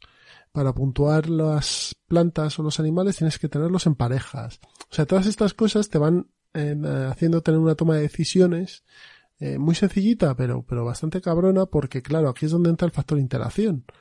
El que tienes al lado va viendo lo que tú estás colocando y te va a quitar el león ese o, o- el mono, incluso, porque a lo mejor el mono puntúa uno, pero tienes una planta que fue un puntúa cinco. Y en combinación, la que va a puntuar es la de mayor eh, puntuación, ¿no? O te quita un, un habitante y los habitantes, el que menos tenga palma puntos de victoria al final de la partida. Todo eso o te quita un equipo para que no puedas explorar un volcán, que un volcán también te quita puntos de victoria al final de la partida. Eso genera una interacción de te voy a quitar esto, pero, pero claro, yo también necesito tener lo otro y tal. Muy chula. Me parece que es un juego que está muy bien diseñado, sólido, como suelen ser los de Inicia, ¿vale? No, no suelen hacer muchas aguas. Y que, bueno, es un, sobre todo tiene un precio muy, inter- muy interesante, creo que está en 30 euros. Sí. La producción es buena, aunque el cartón de los, es cierto que, los, que el cartón de los cuadernos no es un cartón duro, sino es más bien una cartulina, Clama al cielo. pero las ilustraciones son preciosas, el diseño gráfico de este juego es superior y se nota. Eso es cierto. Eh, y yo creo que es una buena alternativa que, que se va a pasar por el programa Arvado también, porque lo estoy probando con mi chaval y, y sí que ha entrado bien. Es un juego de a partir de 8 años, además que, oye, Sí, es, es un juego que escala bien. O sea, escala bien, yo creo que Sí. a 2, 3, 4 perfectamente. O sea, a 2 se juega perfectamente. Y yo los peros que le veo es que quizá la interacción no es tanta, o no hay tanta como a mí me gustaría, y porque es en realidad te quito una ficha o como mucho eh, te voy a putear y hay una mecánica que si uno avanza en la isla el resto se aguanta y se joroba y no puede robar las, las fichas donde estaban.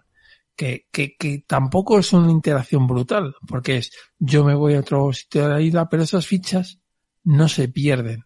Es decir, van a un pool común. ya, pero te es, mu- es, es difícil acceder a ellas, ¿eh? O sea, Bueno, necesitas una combinación de, de GPS y cobertura. pero ¿eh? puedes, pero puedes, o sea, Sí, pero no es, no es, no es brutal de que digas, no, esta, las has perdido y estás jodido. Por ejemplo, imagínate que te quitan la mochila, una mochila que necesitas de un color, pues estás roto. Te- no te permite el juego el hacer el- la interacción positiva, como se dice aquí, eh, brutal máxima. No, no, porque esa ficha no se pierde. Va un pool que efectivamente tiene que hacer ciertas cositas para poder acceder a él, pero puedes acceder. Es decir, si haces lo que tienes que hacer, esa mochila va a ser tuya.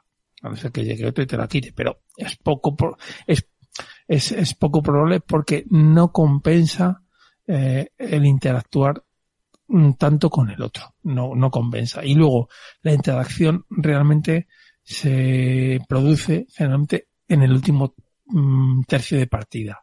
En los dos primeros tercios, al principio de la isla, cuando vas, cuando llegas ya casi al final, cinco o seis pasos para el final, ahí es cuando ya sí que puedes hacer putadas. ¿Por qué? Porque tu motorcito ya te lo has colocado. Y ya te has hecho las cosas, ya te has puesto tus animales, tus mochilas, tu no sé qué, y dices, vale, es el momento de hacer el mal. Entonces, ¿el juego me ha gustado? Sí, me ha gustado, pero no me lo compraría. Es el típico juego que con la copia de Jesús, pues yo juego encantado. También no lo hemos dicho, una duración perfecta. No dura ni mucho ni poco, perfecto. Media hora. Perfecto. Sí, porque en realidad es que es tan rápido como en tu turno es, coges una ficha Ya está. o, o mueves un peón. Ya está. no tomas, o sea, las decisiones, o sea, la toma de decisiones tiene cierta enjundia. La toma de decisiones está en lo que tomas, lo que coges de la ficha. O sea, lo que. ¿eh? Y, o el avanzar. Sí, o, o- o cortar, o cortar. o cortar. Entonces, o sea, la, la toma de decisiones eh, no es algo muy ligero, pero sí lo es. Es que es el típico Nicia, que, que, que no, en una sencillez de reglas tiene cierta complejidad para que a, a un amplio espectro de jugadores, tanto novatos como un tío que le juega, diga, pues coño, qué agradable es este diseño, porque lo es. Es muy agradable y efectivamente, como ha dicho Jesús, el arte gráfico, pues es muy bonito, pero a mí se ve ensombrecido por el- las cuadrículas que tienen los, los jugadores que encima son grandes, porque tienen que ser grandes, y dices, es que son muy feas.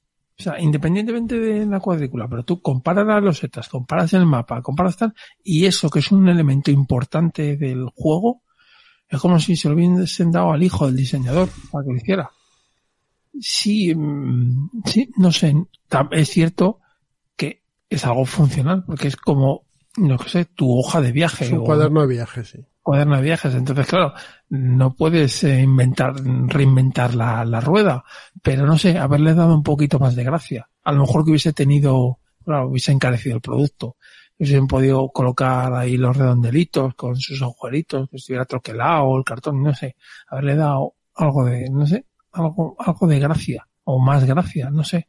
No sé, no sé, pero es un elemento que se ve mucho en la mesa y no me gusta. Eh, y luego eso, que la interacción no, no es tal, o es al final de la partida. Y luego también quizá eh, que es muy inicia, con todo lo bueno y con todo lo malo. Es decir, te tienen que gustar los diseños que hace inicia, que son todos pegados al tema total. Entonces, si no te gustan las matemáticas de este señor, el doctor, pues yo te diría que no te acerques. Eso sí, eh, te va a gustar el juego. O sea, quiere decir, la partida, las partidas son muy agradables. Yo creo que es un juego que no vas a decir, es una mierda. No, no, No, lo es, no lo no lo es, no lo es, no lo es, porque no lo es. A mí como producto y como iniciativa de, de Ludonova me parece muy bien. Porque es un No, juego no, no, sí, que- sí, o sea, cubre, es que, que- cu- cubre un espectro que no hay mucho. No, no, es que es el producto perfecto de, de Ludonova. Es que cada editorial tiene sus productos y Ludonova lo está haciendo muy bien. Este es el producto que a ellos les gusta sacar y lo saca muy bien, como Yukon Airways, como el anterior de Inicia que habían sacado, es su producto. Babilonia. Eso es Babilonia, gracias. Es el, es el, es, es el sello Ludonova y tiene lo bueno lo malo. Si te gustan los juegos de, de Ludonova, este juego te va a gustar. Porque es que no, no hace aguas. No hace aguas. Y es, es un juego, para mí es correcto, pero, pero ya lo vuelvo a repetir, que yo nunca te voy a decir que no a una partida. Me lo pones y yo encanto el juego porque, porque ese tiempo que, que estoy delante del juego lo voy a disfrutar. No es que diga, "Puf, venga, vamos, vamos. No, no, no, lo disfrutas, lo disfrutas. Entonces, pues, pues eso es Sumatra y Pues, pues, pues vamos a hablar del que tú disfrutas. la que yo disfruto. Haz la Eh, fichanda. Pues nada, hemos, eh, yo llevo ya cuatro partidas. Me parece, si no el mejor del año, de los mejores de este año. Mejor el tapado de ese, ¿no? Tapado. El tapado. de ese. bueno, tapado, tapado porque no hay quien lo encuentre. No me jodas. Por eso está tapado. Efectivamente. Y nosotros que el Panam. El Panam, que es el, del, el de la compañía aérea americana.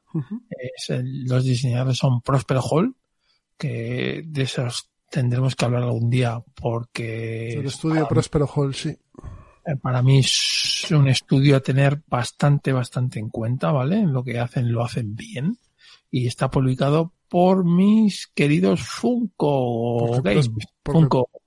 Porque Próspero Games es un juego. ¿Próspero Hall o Próspero Hall, no? Prosper Hall, son los Próspero Hall son, son de, de Funkoverse. son tíos son de de Funko. Funkoverse, por supuesto, son los Funkoverse, son los de Tiburón, son los del próximo Vamos, juego que pero que, son de la empresa Funko, vamos. Yo no estoy tan seguro. Sí, Yo creo que es el estudio de diseño de la empresa Funko. Pe- Pero, por ejemplo, pero, por ejemplo, el de tiburón lo saca con Ravensburger, por eso me extraña. No saca Funko. Funko le cede el diseño a otras editoriales. No Yo sé. creo que es el estudio de diseño de, de, de- de ellos, porque viendo en LinkedIn, alguno de ellos Sí, sí, efectivamente, Funko. Y, son de y Funko, vamos. Funko y Próspero, efectivamente, tienen ahí mucha unión. Pero bueno, a lo que vamos.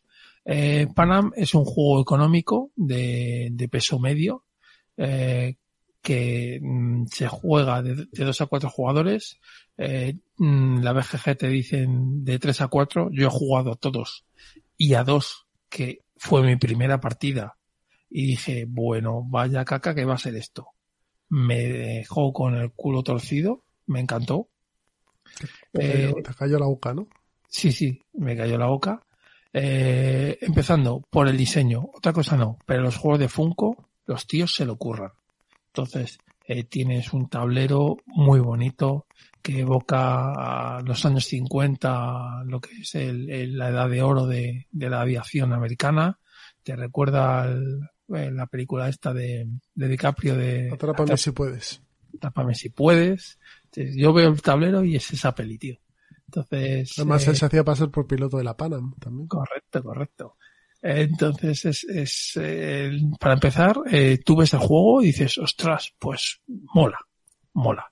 Eh, está bien producido, son cartas, son cartas, y luego tienes unos pequeños tokens de avión que sí es cierto que para mí tienen un fallo, y es, eh, hay cuatro, eran cuatro, ¿no? Son cuatro, sí, son Pedro, yo estuve jugando el otro día en físico y no, ese fallo no se nota, ¿eh? Tienen Pero- tamaños, tienen tamaños diferentes. O sea, difer- las diferencias del 1 del 2 y del 2 del 3 y del 3 del 4. se ve bien, es que no estoy yo tan Es que, seguro. son, es que son aviones diferentes, joder, que lo ves, que dices, este es el de 1 y este es el de 2. Vale, vale, vale, vale. Yo tengo ahí mi, o sea, para mí la pega. Yo estoy de- jugando con el, con el color gris y se distingue perfectamente. Además, es mucho más grande el del 2 que el del 1. Vale, vale, vale, vale. Eh, bueno, a ver, voy a, voy a explicar a nuestros oyentes cuál es eh, mi pero. Mi pero del juego es que la- el avión más pequeño y el siguiente, el de uno y el, y el de dos, son más o menos muy parecidos y puestos en el tablero puede llegar un poco a confundir. El resto de aviones no, porque son más grandes y son modelos mucho más diferentes. Entonces, eh, yo no sé si para empezar, la, forma del avión es, son diferentes, vamos. Y luego el, el de tamaño 2 es más grande que el de tamaño 1. Y además es sensible, es sensiblemente más grande. O sea, no es, es que es muy pequeño, no, no. O sea, es que son prácticamente iguales, ¿no? Que, que ves que uno es mucho más grande. Vale, bueno, vale, este, vale, este no es este. pues si subsanamos eso en mesa, que claro, yo En ¿Sabes mesa se cómo? nota, sí, sí, sí. Porque yo lo estoy viendo, además como me lo dijiste, porque jugué, jugué la noche contigo y a la mañana siguiente lo volví a jugar en, en físico.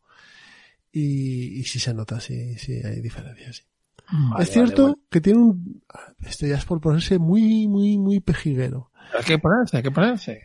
Tiene un, un defecto, y lo comentamos en la partida, que trae dos cajitas con divididas en dos partes para meter los aviones. Pero metes todos los aviones, de todos los colores en esas cajitas, las pones por tipo de avión. Que a lo mejor podrían haber hecho algo para, para dividirlo por, por colores. O sea, y tener cada uno que tuviese sus aviones individuales.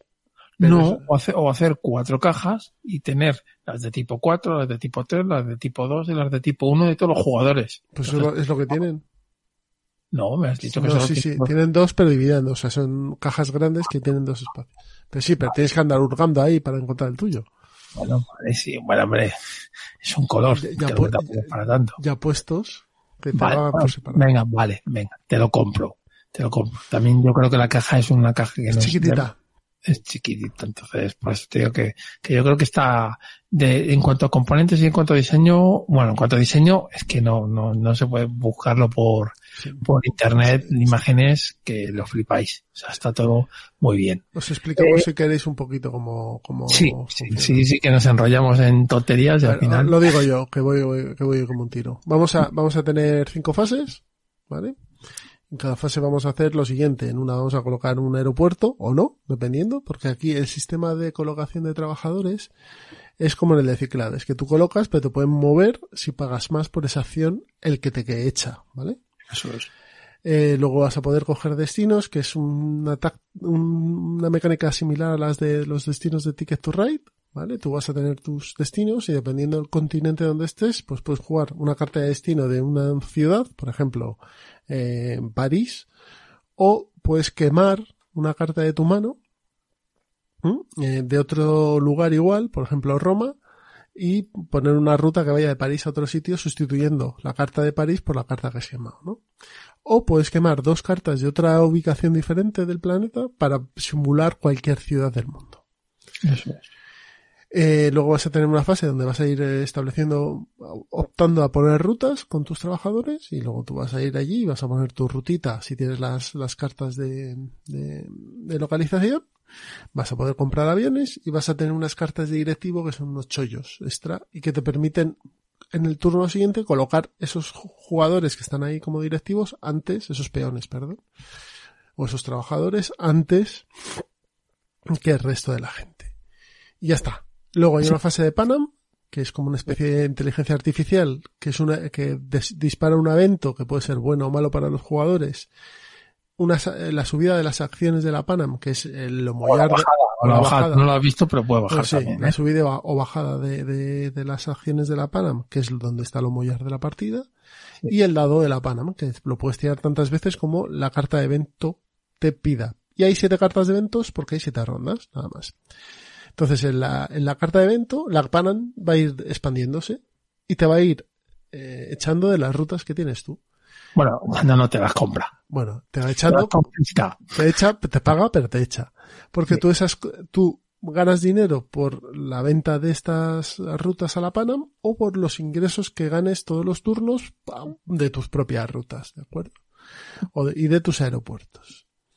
Y, y eso es donde está la chicha estratégica de lo que te hace boom la cabeza. Porque aquí se gana Eso es. comprando acciones de la Panam. O sea, Correcto. gana el que más acciones de la Panam tenga. Y ya está. Y se empate con el que tenga más dinero. Entonces, eh, el, el juego es una colocación de trabajadores, como ha explicado Jesús, en un rondet, por así decirlo, eh, de acciones, te pones y, y es a, a la- a los ciclades que te pueden echar y luego puedes ponerte un muñecajo. Y lo que tiene también es, como ha dicho Miguel, eh, un evento Jesús. Uy, perdón. Eh, Jesús, eh, tienes un evento en, en los siete, las siete rondas de juego. Entonces, eh, los eventos de cada ronda, si no me equivoco, son cuatro cartas por era. De tal manera que te va a salir cada partida diferente. Entonces, est- está de puta madre, porque la variabilidad que tienes es muy grande. De hecho, yo he jugado cuatro partidas y en cada partida he jugado de una manera distinta. Y me ha encantado. O sea, me ha encantado porque tienes, aunque es muy sencillo, y en el fondo es más o menos lo mismo, no creáis que es una mecánica loca de no, pues he hecho otra cosa. A la hora de expandirme, por ejemplo, cuando jugué con Jesús, eh, fui en plan a Marrategui de yo a vender todo a Panan, a vender todo a Panan y a intentar conseguir comprar todas las acciones que pudiera. En cambio Jesús tenía una flota de aviones brutal.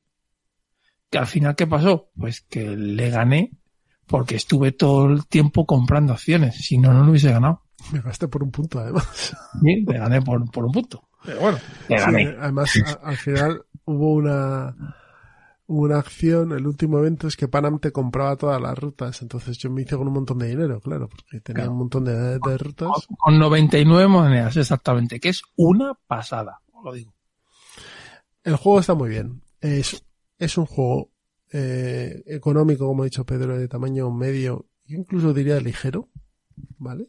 Sí, puedes jugar con, bueno, con alguien que no sea No, pero, un poquito- no, no, ya, pero no familiar, o sea, es, tienes que haber jugado un poquito antes, tienes que haber jugado un poquito antes a algo, pero sí que es un juego más, o sea, que, Sí, que es bastante accesible. Muy bonito, la verdad, Sí, vicioso. y no sé cómo está de precio porque yo no lo... Barato. El problema es que es inencontrable. Son cosas, yo quiero pensar, porque Funko trae absolutamente todo, eh, que lo traigan. Que lo traigan. Pero es que Funko es un poco errático en su tirada, en su distribución, porque eso sí lo sé, que es bastante errática en su distribución. Entonces quiero pensar que lo van a traer traducido al castellano. Y si no, Tiene, tiene texto, es cierto que tiene sí, tiene texto, texto, tiene texto, tiene texto. O sea, pero... es- no es una pasada, pero tiene texto. Eh, entonces, yo, si no lo trae Funko, que me extrañaría, me extrañaría bastante, Y cualquier editoriales españolas, señores, Álamo o quien sea, aflojar el dinero y comprarlo. La licencia. Porque este juego lo vale, ¿eh? Lo vale. Sí.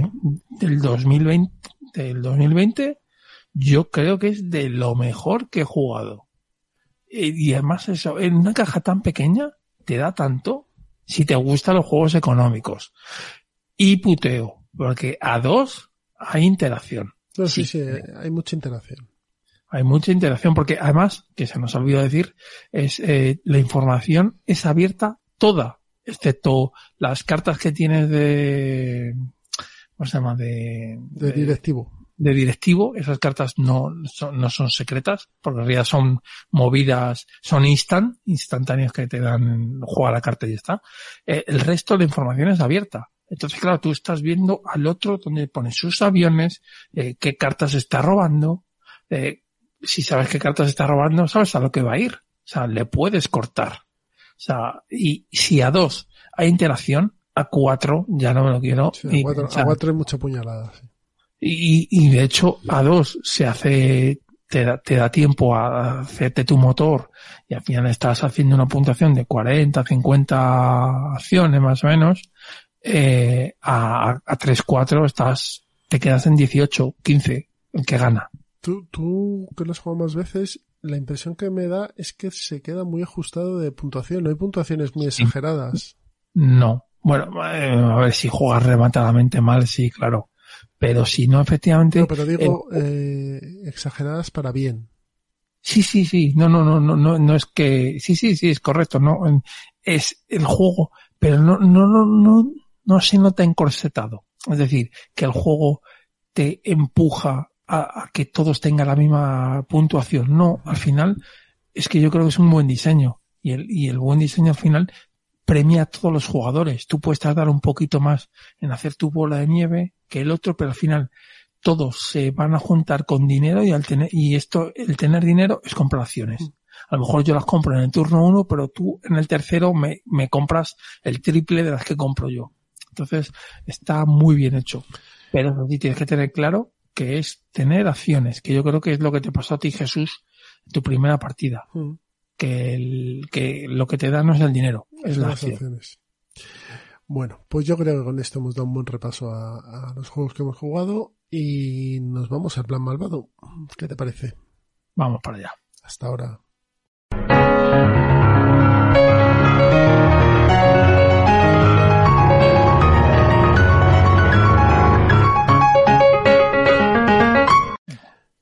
Se acaba Ciudadano Mipel, pero no sin antes pasar por el plan malvado. Ya sabéis, en la sección en la que hablamos de los juegos que compartimos con, con nuestros hijos o con nuestra familia, para, bueno, si no introducirles en la afición, sí que mostrársela y compartirlos con ella, ¿no? Así que con ellos y con ellas. Así que tenemos Horror Fight. Pedro, cuéntanos. Pues Horror Fight eh, es un juego de Próspero Hall, hoy me quedo ahí en Próspero. Esta vez el, el- el editor es eh, Ravensburger. Sí se va a editar en castellano en 2021, está anunciado. Y es un juego que me ha encantado. Es un Pandemic.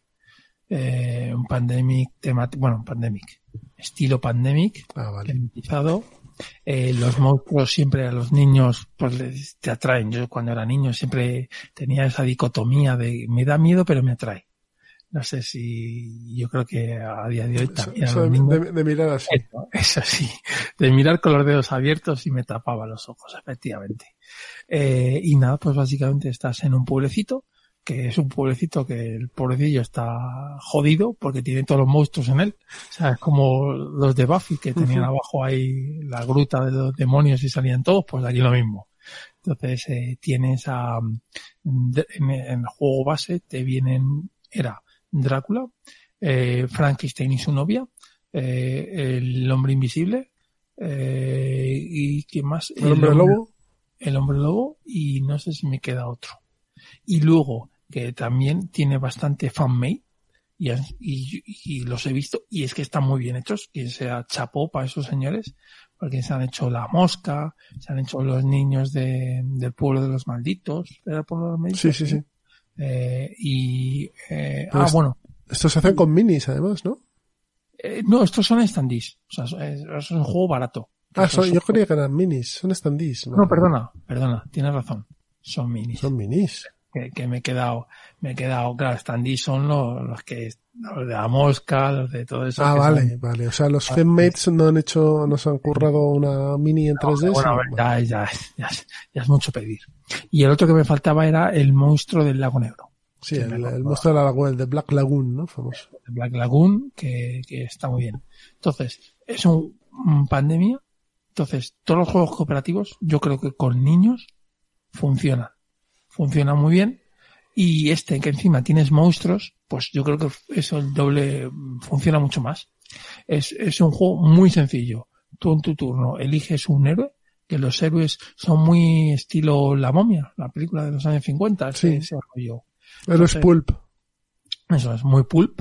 Entonces tú en tu, en tu turno tienes unos puntos de acción, pues es, los gastas en moverte, en hacer no sé qué tal, y mueve el malo. La, el malo se mueve por cartas. Y se da la vuelta a la carta y hace pues una movida. Y le toca a otro jugador y el malo. O sea, es decir, siempre juega jugador malo, jugador malo. Y, y no tiene más. Y lo que tienes que hacer es, eh, que es lo que tiene la gracia, es, pues por ejemplo, para matar a Drácula, pues tienes que ir y, cerrar todos los ataúdes de- que están repartidos en, los distintos espacios de- del pueblo. Y si, si has tumbado todos los ataúdes, pues ya puedes ir a Drácula y le matas. Y yo qué sé, el del lago negro, pues tienes que ir por un caminito de llevarle a una jaula y ya cuando tienes en la jaula vas y le puedes matar. Bueno, en realidad sería echarle fuera del. Al mar y que se vaya por ahí. Entonces, cada, cada malo, cada monstruo, tiene una, una manera de ganarle distinta. Eh, entonces te da esa gracia. Además, están muy bien porque los malos también, eh, el elegir qué, eh, qué malo o cuál malo meter en la partida, eh, estás regulando la dificultad. Porque tienes malos muy fáciles y malos muy difíciles. Y, y- y os digo que el juego aprieta de cojones. Pero de cojones. De hecho, eh, jugué con, hace reciente con, con un jugón también del club y jugamos al intermedio. Venga, vamos a jugar al intermedio, a ver qué tal. Y ganamos en la última carta. Teníamos el culo apretado y ganamos en la última carta. Eh, el fallo que tiene, pues como todos los cooperativos, que si quieres que haya un efecto líder, pues lo va a haber. Eso siempre. Lo va a ver. Eso es inevitable. Bueno, generalmente es inevitable, pero yo lo tengo claro en los juegos cooperativos, Pandemic, en todos estos, yo hablo en mi turno y punto. Y tú hablas en el tuyo. Yo te podré dar algún consejo, pero no me voy a meter. Tú decides. Y yo siempre lo digo, no, tú decides. Lo que tú quieras. Y ya está. Y si perdemos, pues perdemos. Y si ganamos, pues ganamos. El arte gráfico acompaña bastante. Acompaña muchísimo. Está muy bien. No es Funko, porque Ravensburger es un poco más cutre en, en, en componentes. No, es verdad. Es que comparas Funko con Ravensburger y lo flipas. Sobre todo en Tiburón. Dices, no me jodas, tío. Tiburón. Ese es otro que tengo que traer. Eh, bueno, pues eso, que, que se nota el tema componentes. Aunque sí es cierto, como dice Jesús, que las minis son de plástico y están chulas. Las minis están, chu- están chulas. Y todo lo demás es cartón. Entonces, pues, la minis de los malos. Los malos. El resto es todo cartón. El resto es todo cartón. Claro, claro, el precio es No, pero, barato. ¿cuánto cuesta? Esto estaba en 40, bueno, 40, es que de importación te, te cobran más, pero es un juego de 40 euros, por ahí está. Yo creo que Ravensburger, cuando lo saquen en castellano, estará por ahí. 40 euros. No creo- piensa que no tienes que pagar licencias, porque esto es el Drácula del Hammer, que esto no tiene nada. Y- o Hombre, el- No, será el Drácula antiguo, el de la Universal. bueno, el, el Drácula gratis. El de Bela Lugosi. Llámalo como quieras. El que no tienes que pagar nada. El Drácula gratis. el Drácula gratis. Entonces, pues claro, pues, pues eso se nota en el fondo. Pero no, pero yo recomiendo, si os gustan los cooperativos, este cooperativo aprieta, es muy bonito en mesa y con niños, yo hablo de niños específicamente de 10 o más, o 8, 9, 10. Sí, 8, 9, ya. O sea, con 8 o 9 van a jugar perfectamente. Porque son, son personajes, ya no son monstruos para ellos. Correcto, entonces les, les, les va a gustar, porque el tema te atrae. El tema te atrae y poco más puedo decir. Muy bien, pues yo traigo, como os he dicho al principio del capítulo, eh, del episodio, perdón, eh, la familia Ort, ¿vale? La familia Ort, editado por Zombie Paella, eh, diseñado por Ramón Merinero y dibujado por Esther Méndez. La familia Ort nos cuenta la historia de, de una familia de, de, campesinos en el que se muere su yaya. La yaya Hortensia se muere y no deja herederos, así que todos tienen que eh, hacer eh, lo mejor que sepan el cultivo en sus, en sus huertos, ¿no? Porque la yaya Hortensia va a visitarnos tres veces durante la partida, cada vez que hay luna roja, ¿no? Uh -huh. A ver, nos encontramos ante un juego de gestión de recursos, en el que vamos a disponer de, de un pequeño tablero de, con, con seis losetas cuadradas, donde vamos a, bueno, gestionar nuestro, nuestro huerto. Porque este es un juego de gestión de recursos, vamos a gestionar dos recursos, el agua y, y el abono. Y vamos a ganar monedas, ¿vale? Y puntos de victoria. El juego se gana eh, por eh, decidiendo quién es el que tiene más puntos de victoria. Pero también tiene colocación de losetas. Eh, tenemos unas losetas normales y unas losetas de luna roja. Eh, vamos a tener un número variable de, de, rondas de 4 a 6, dependiendo de la suerte que tengamos, porque vamos a tener unas fichas que nos van a marcar qué tipo de ronda es, ¿de acuerdo? Eh, hay una inicial y cinco que se barajan.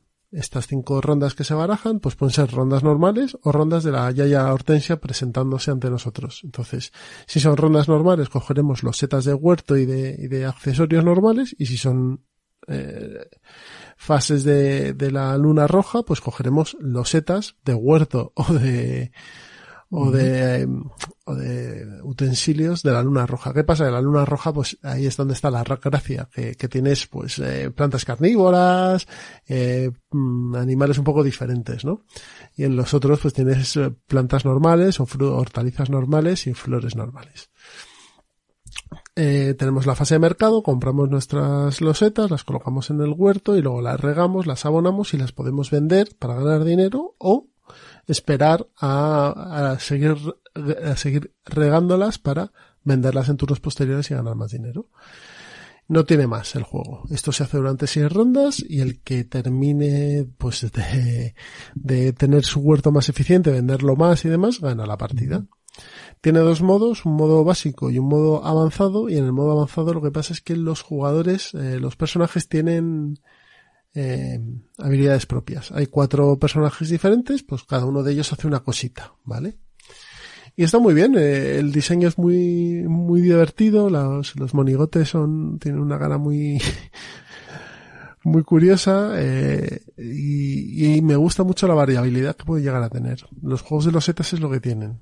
Eh, que, que, tienen un montón de variabilidad. Tienen bastantes, vienen bastantes losetas de huerto normal y de, y de luna roja y puedes, bueno, pues combinarlos. Y lo bueno que tiene también es que cuando tú vendes un, pues imagínate que compras una berenjena y en tu turno la riegas, la abonas y la vendes al final en la fase de mercado que es la, la final de cada, el final de cada ronda, ¿no? Esa berenjena no desaparece de la partida, sino que se vuelve a ir al mercado. Entonces puedes comprarla después o puedes comprarla otro, ¿no? Entonces, al final lo que se crea es un pool grande de losetas que puedes ir cogiendo. Y eso me, me parece que está bien. Eh, pues como he dicho, hortalizas que dan puntos de victoria, flores, hortalizas que dan monedas, flores que dan puntos de victoria y, y elementos varios. Pues una abeja que te da monedas por si tienes flores, una gallina que si le das agua se come algo y te da puntos de victoria, estas cosas, ¿no? Una cabra diabólica, un espantapájaros que lo pones ahí, te ocupa espacio, pero solo te da puntos de victoria una vez. Bueno. Bastante sencillo, caja pequeña, precio contenido creo que está en 25 euros este juego. Y, y la producción está bastante bien, ¿eh? eh la caja pesa, pesa, pesa lo suyo, trae su maderita, trae sus buenas losetas que son de buen tamaño, un, buen producto este familia Ort, sobre todo si queréis introducir a los niños a lo que es una microgestión de recursos. Ya os digo que recursos son dos, agua y abono. Pero bueno, hay que tomar la decisión sobre qué vas a regar y qué no, porque no todos los turnos vas a tener el mismo agua, ¿no?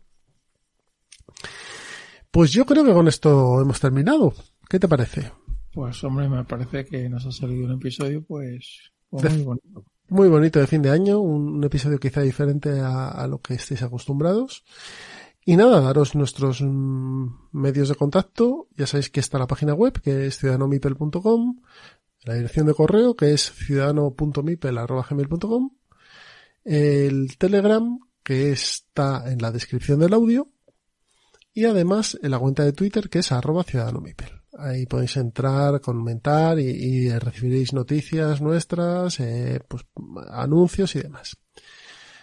Nos vemos ya el año que viene, no, nos escuchamos, mejor dicho, el año que viene, y, y empezamos el, el año fuerte, yo creo. Sí, sí, yo creo que... Con un clásico, con un clásico de todos los comienzos de año. Sí, sí, sí, la verdad es que sí, y nada. Y de ahí para arriba. Y de ahí No, para arriba. De ahí para arriba. Pasa buenas navidades, Pedro, y buena salida y entrada de año. Pues igualmente para ti y para todos nuestros oyentes, que, que ya dejemos este año de mierda y el siguiente seguro que es mejor, porque peor no puede ser. Lo dicho, felices navidades a todos y felices ent- feliz entrada y salida del año. Y nos escuchamos en 2021. Hasta luego. Ah.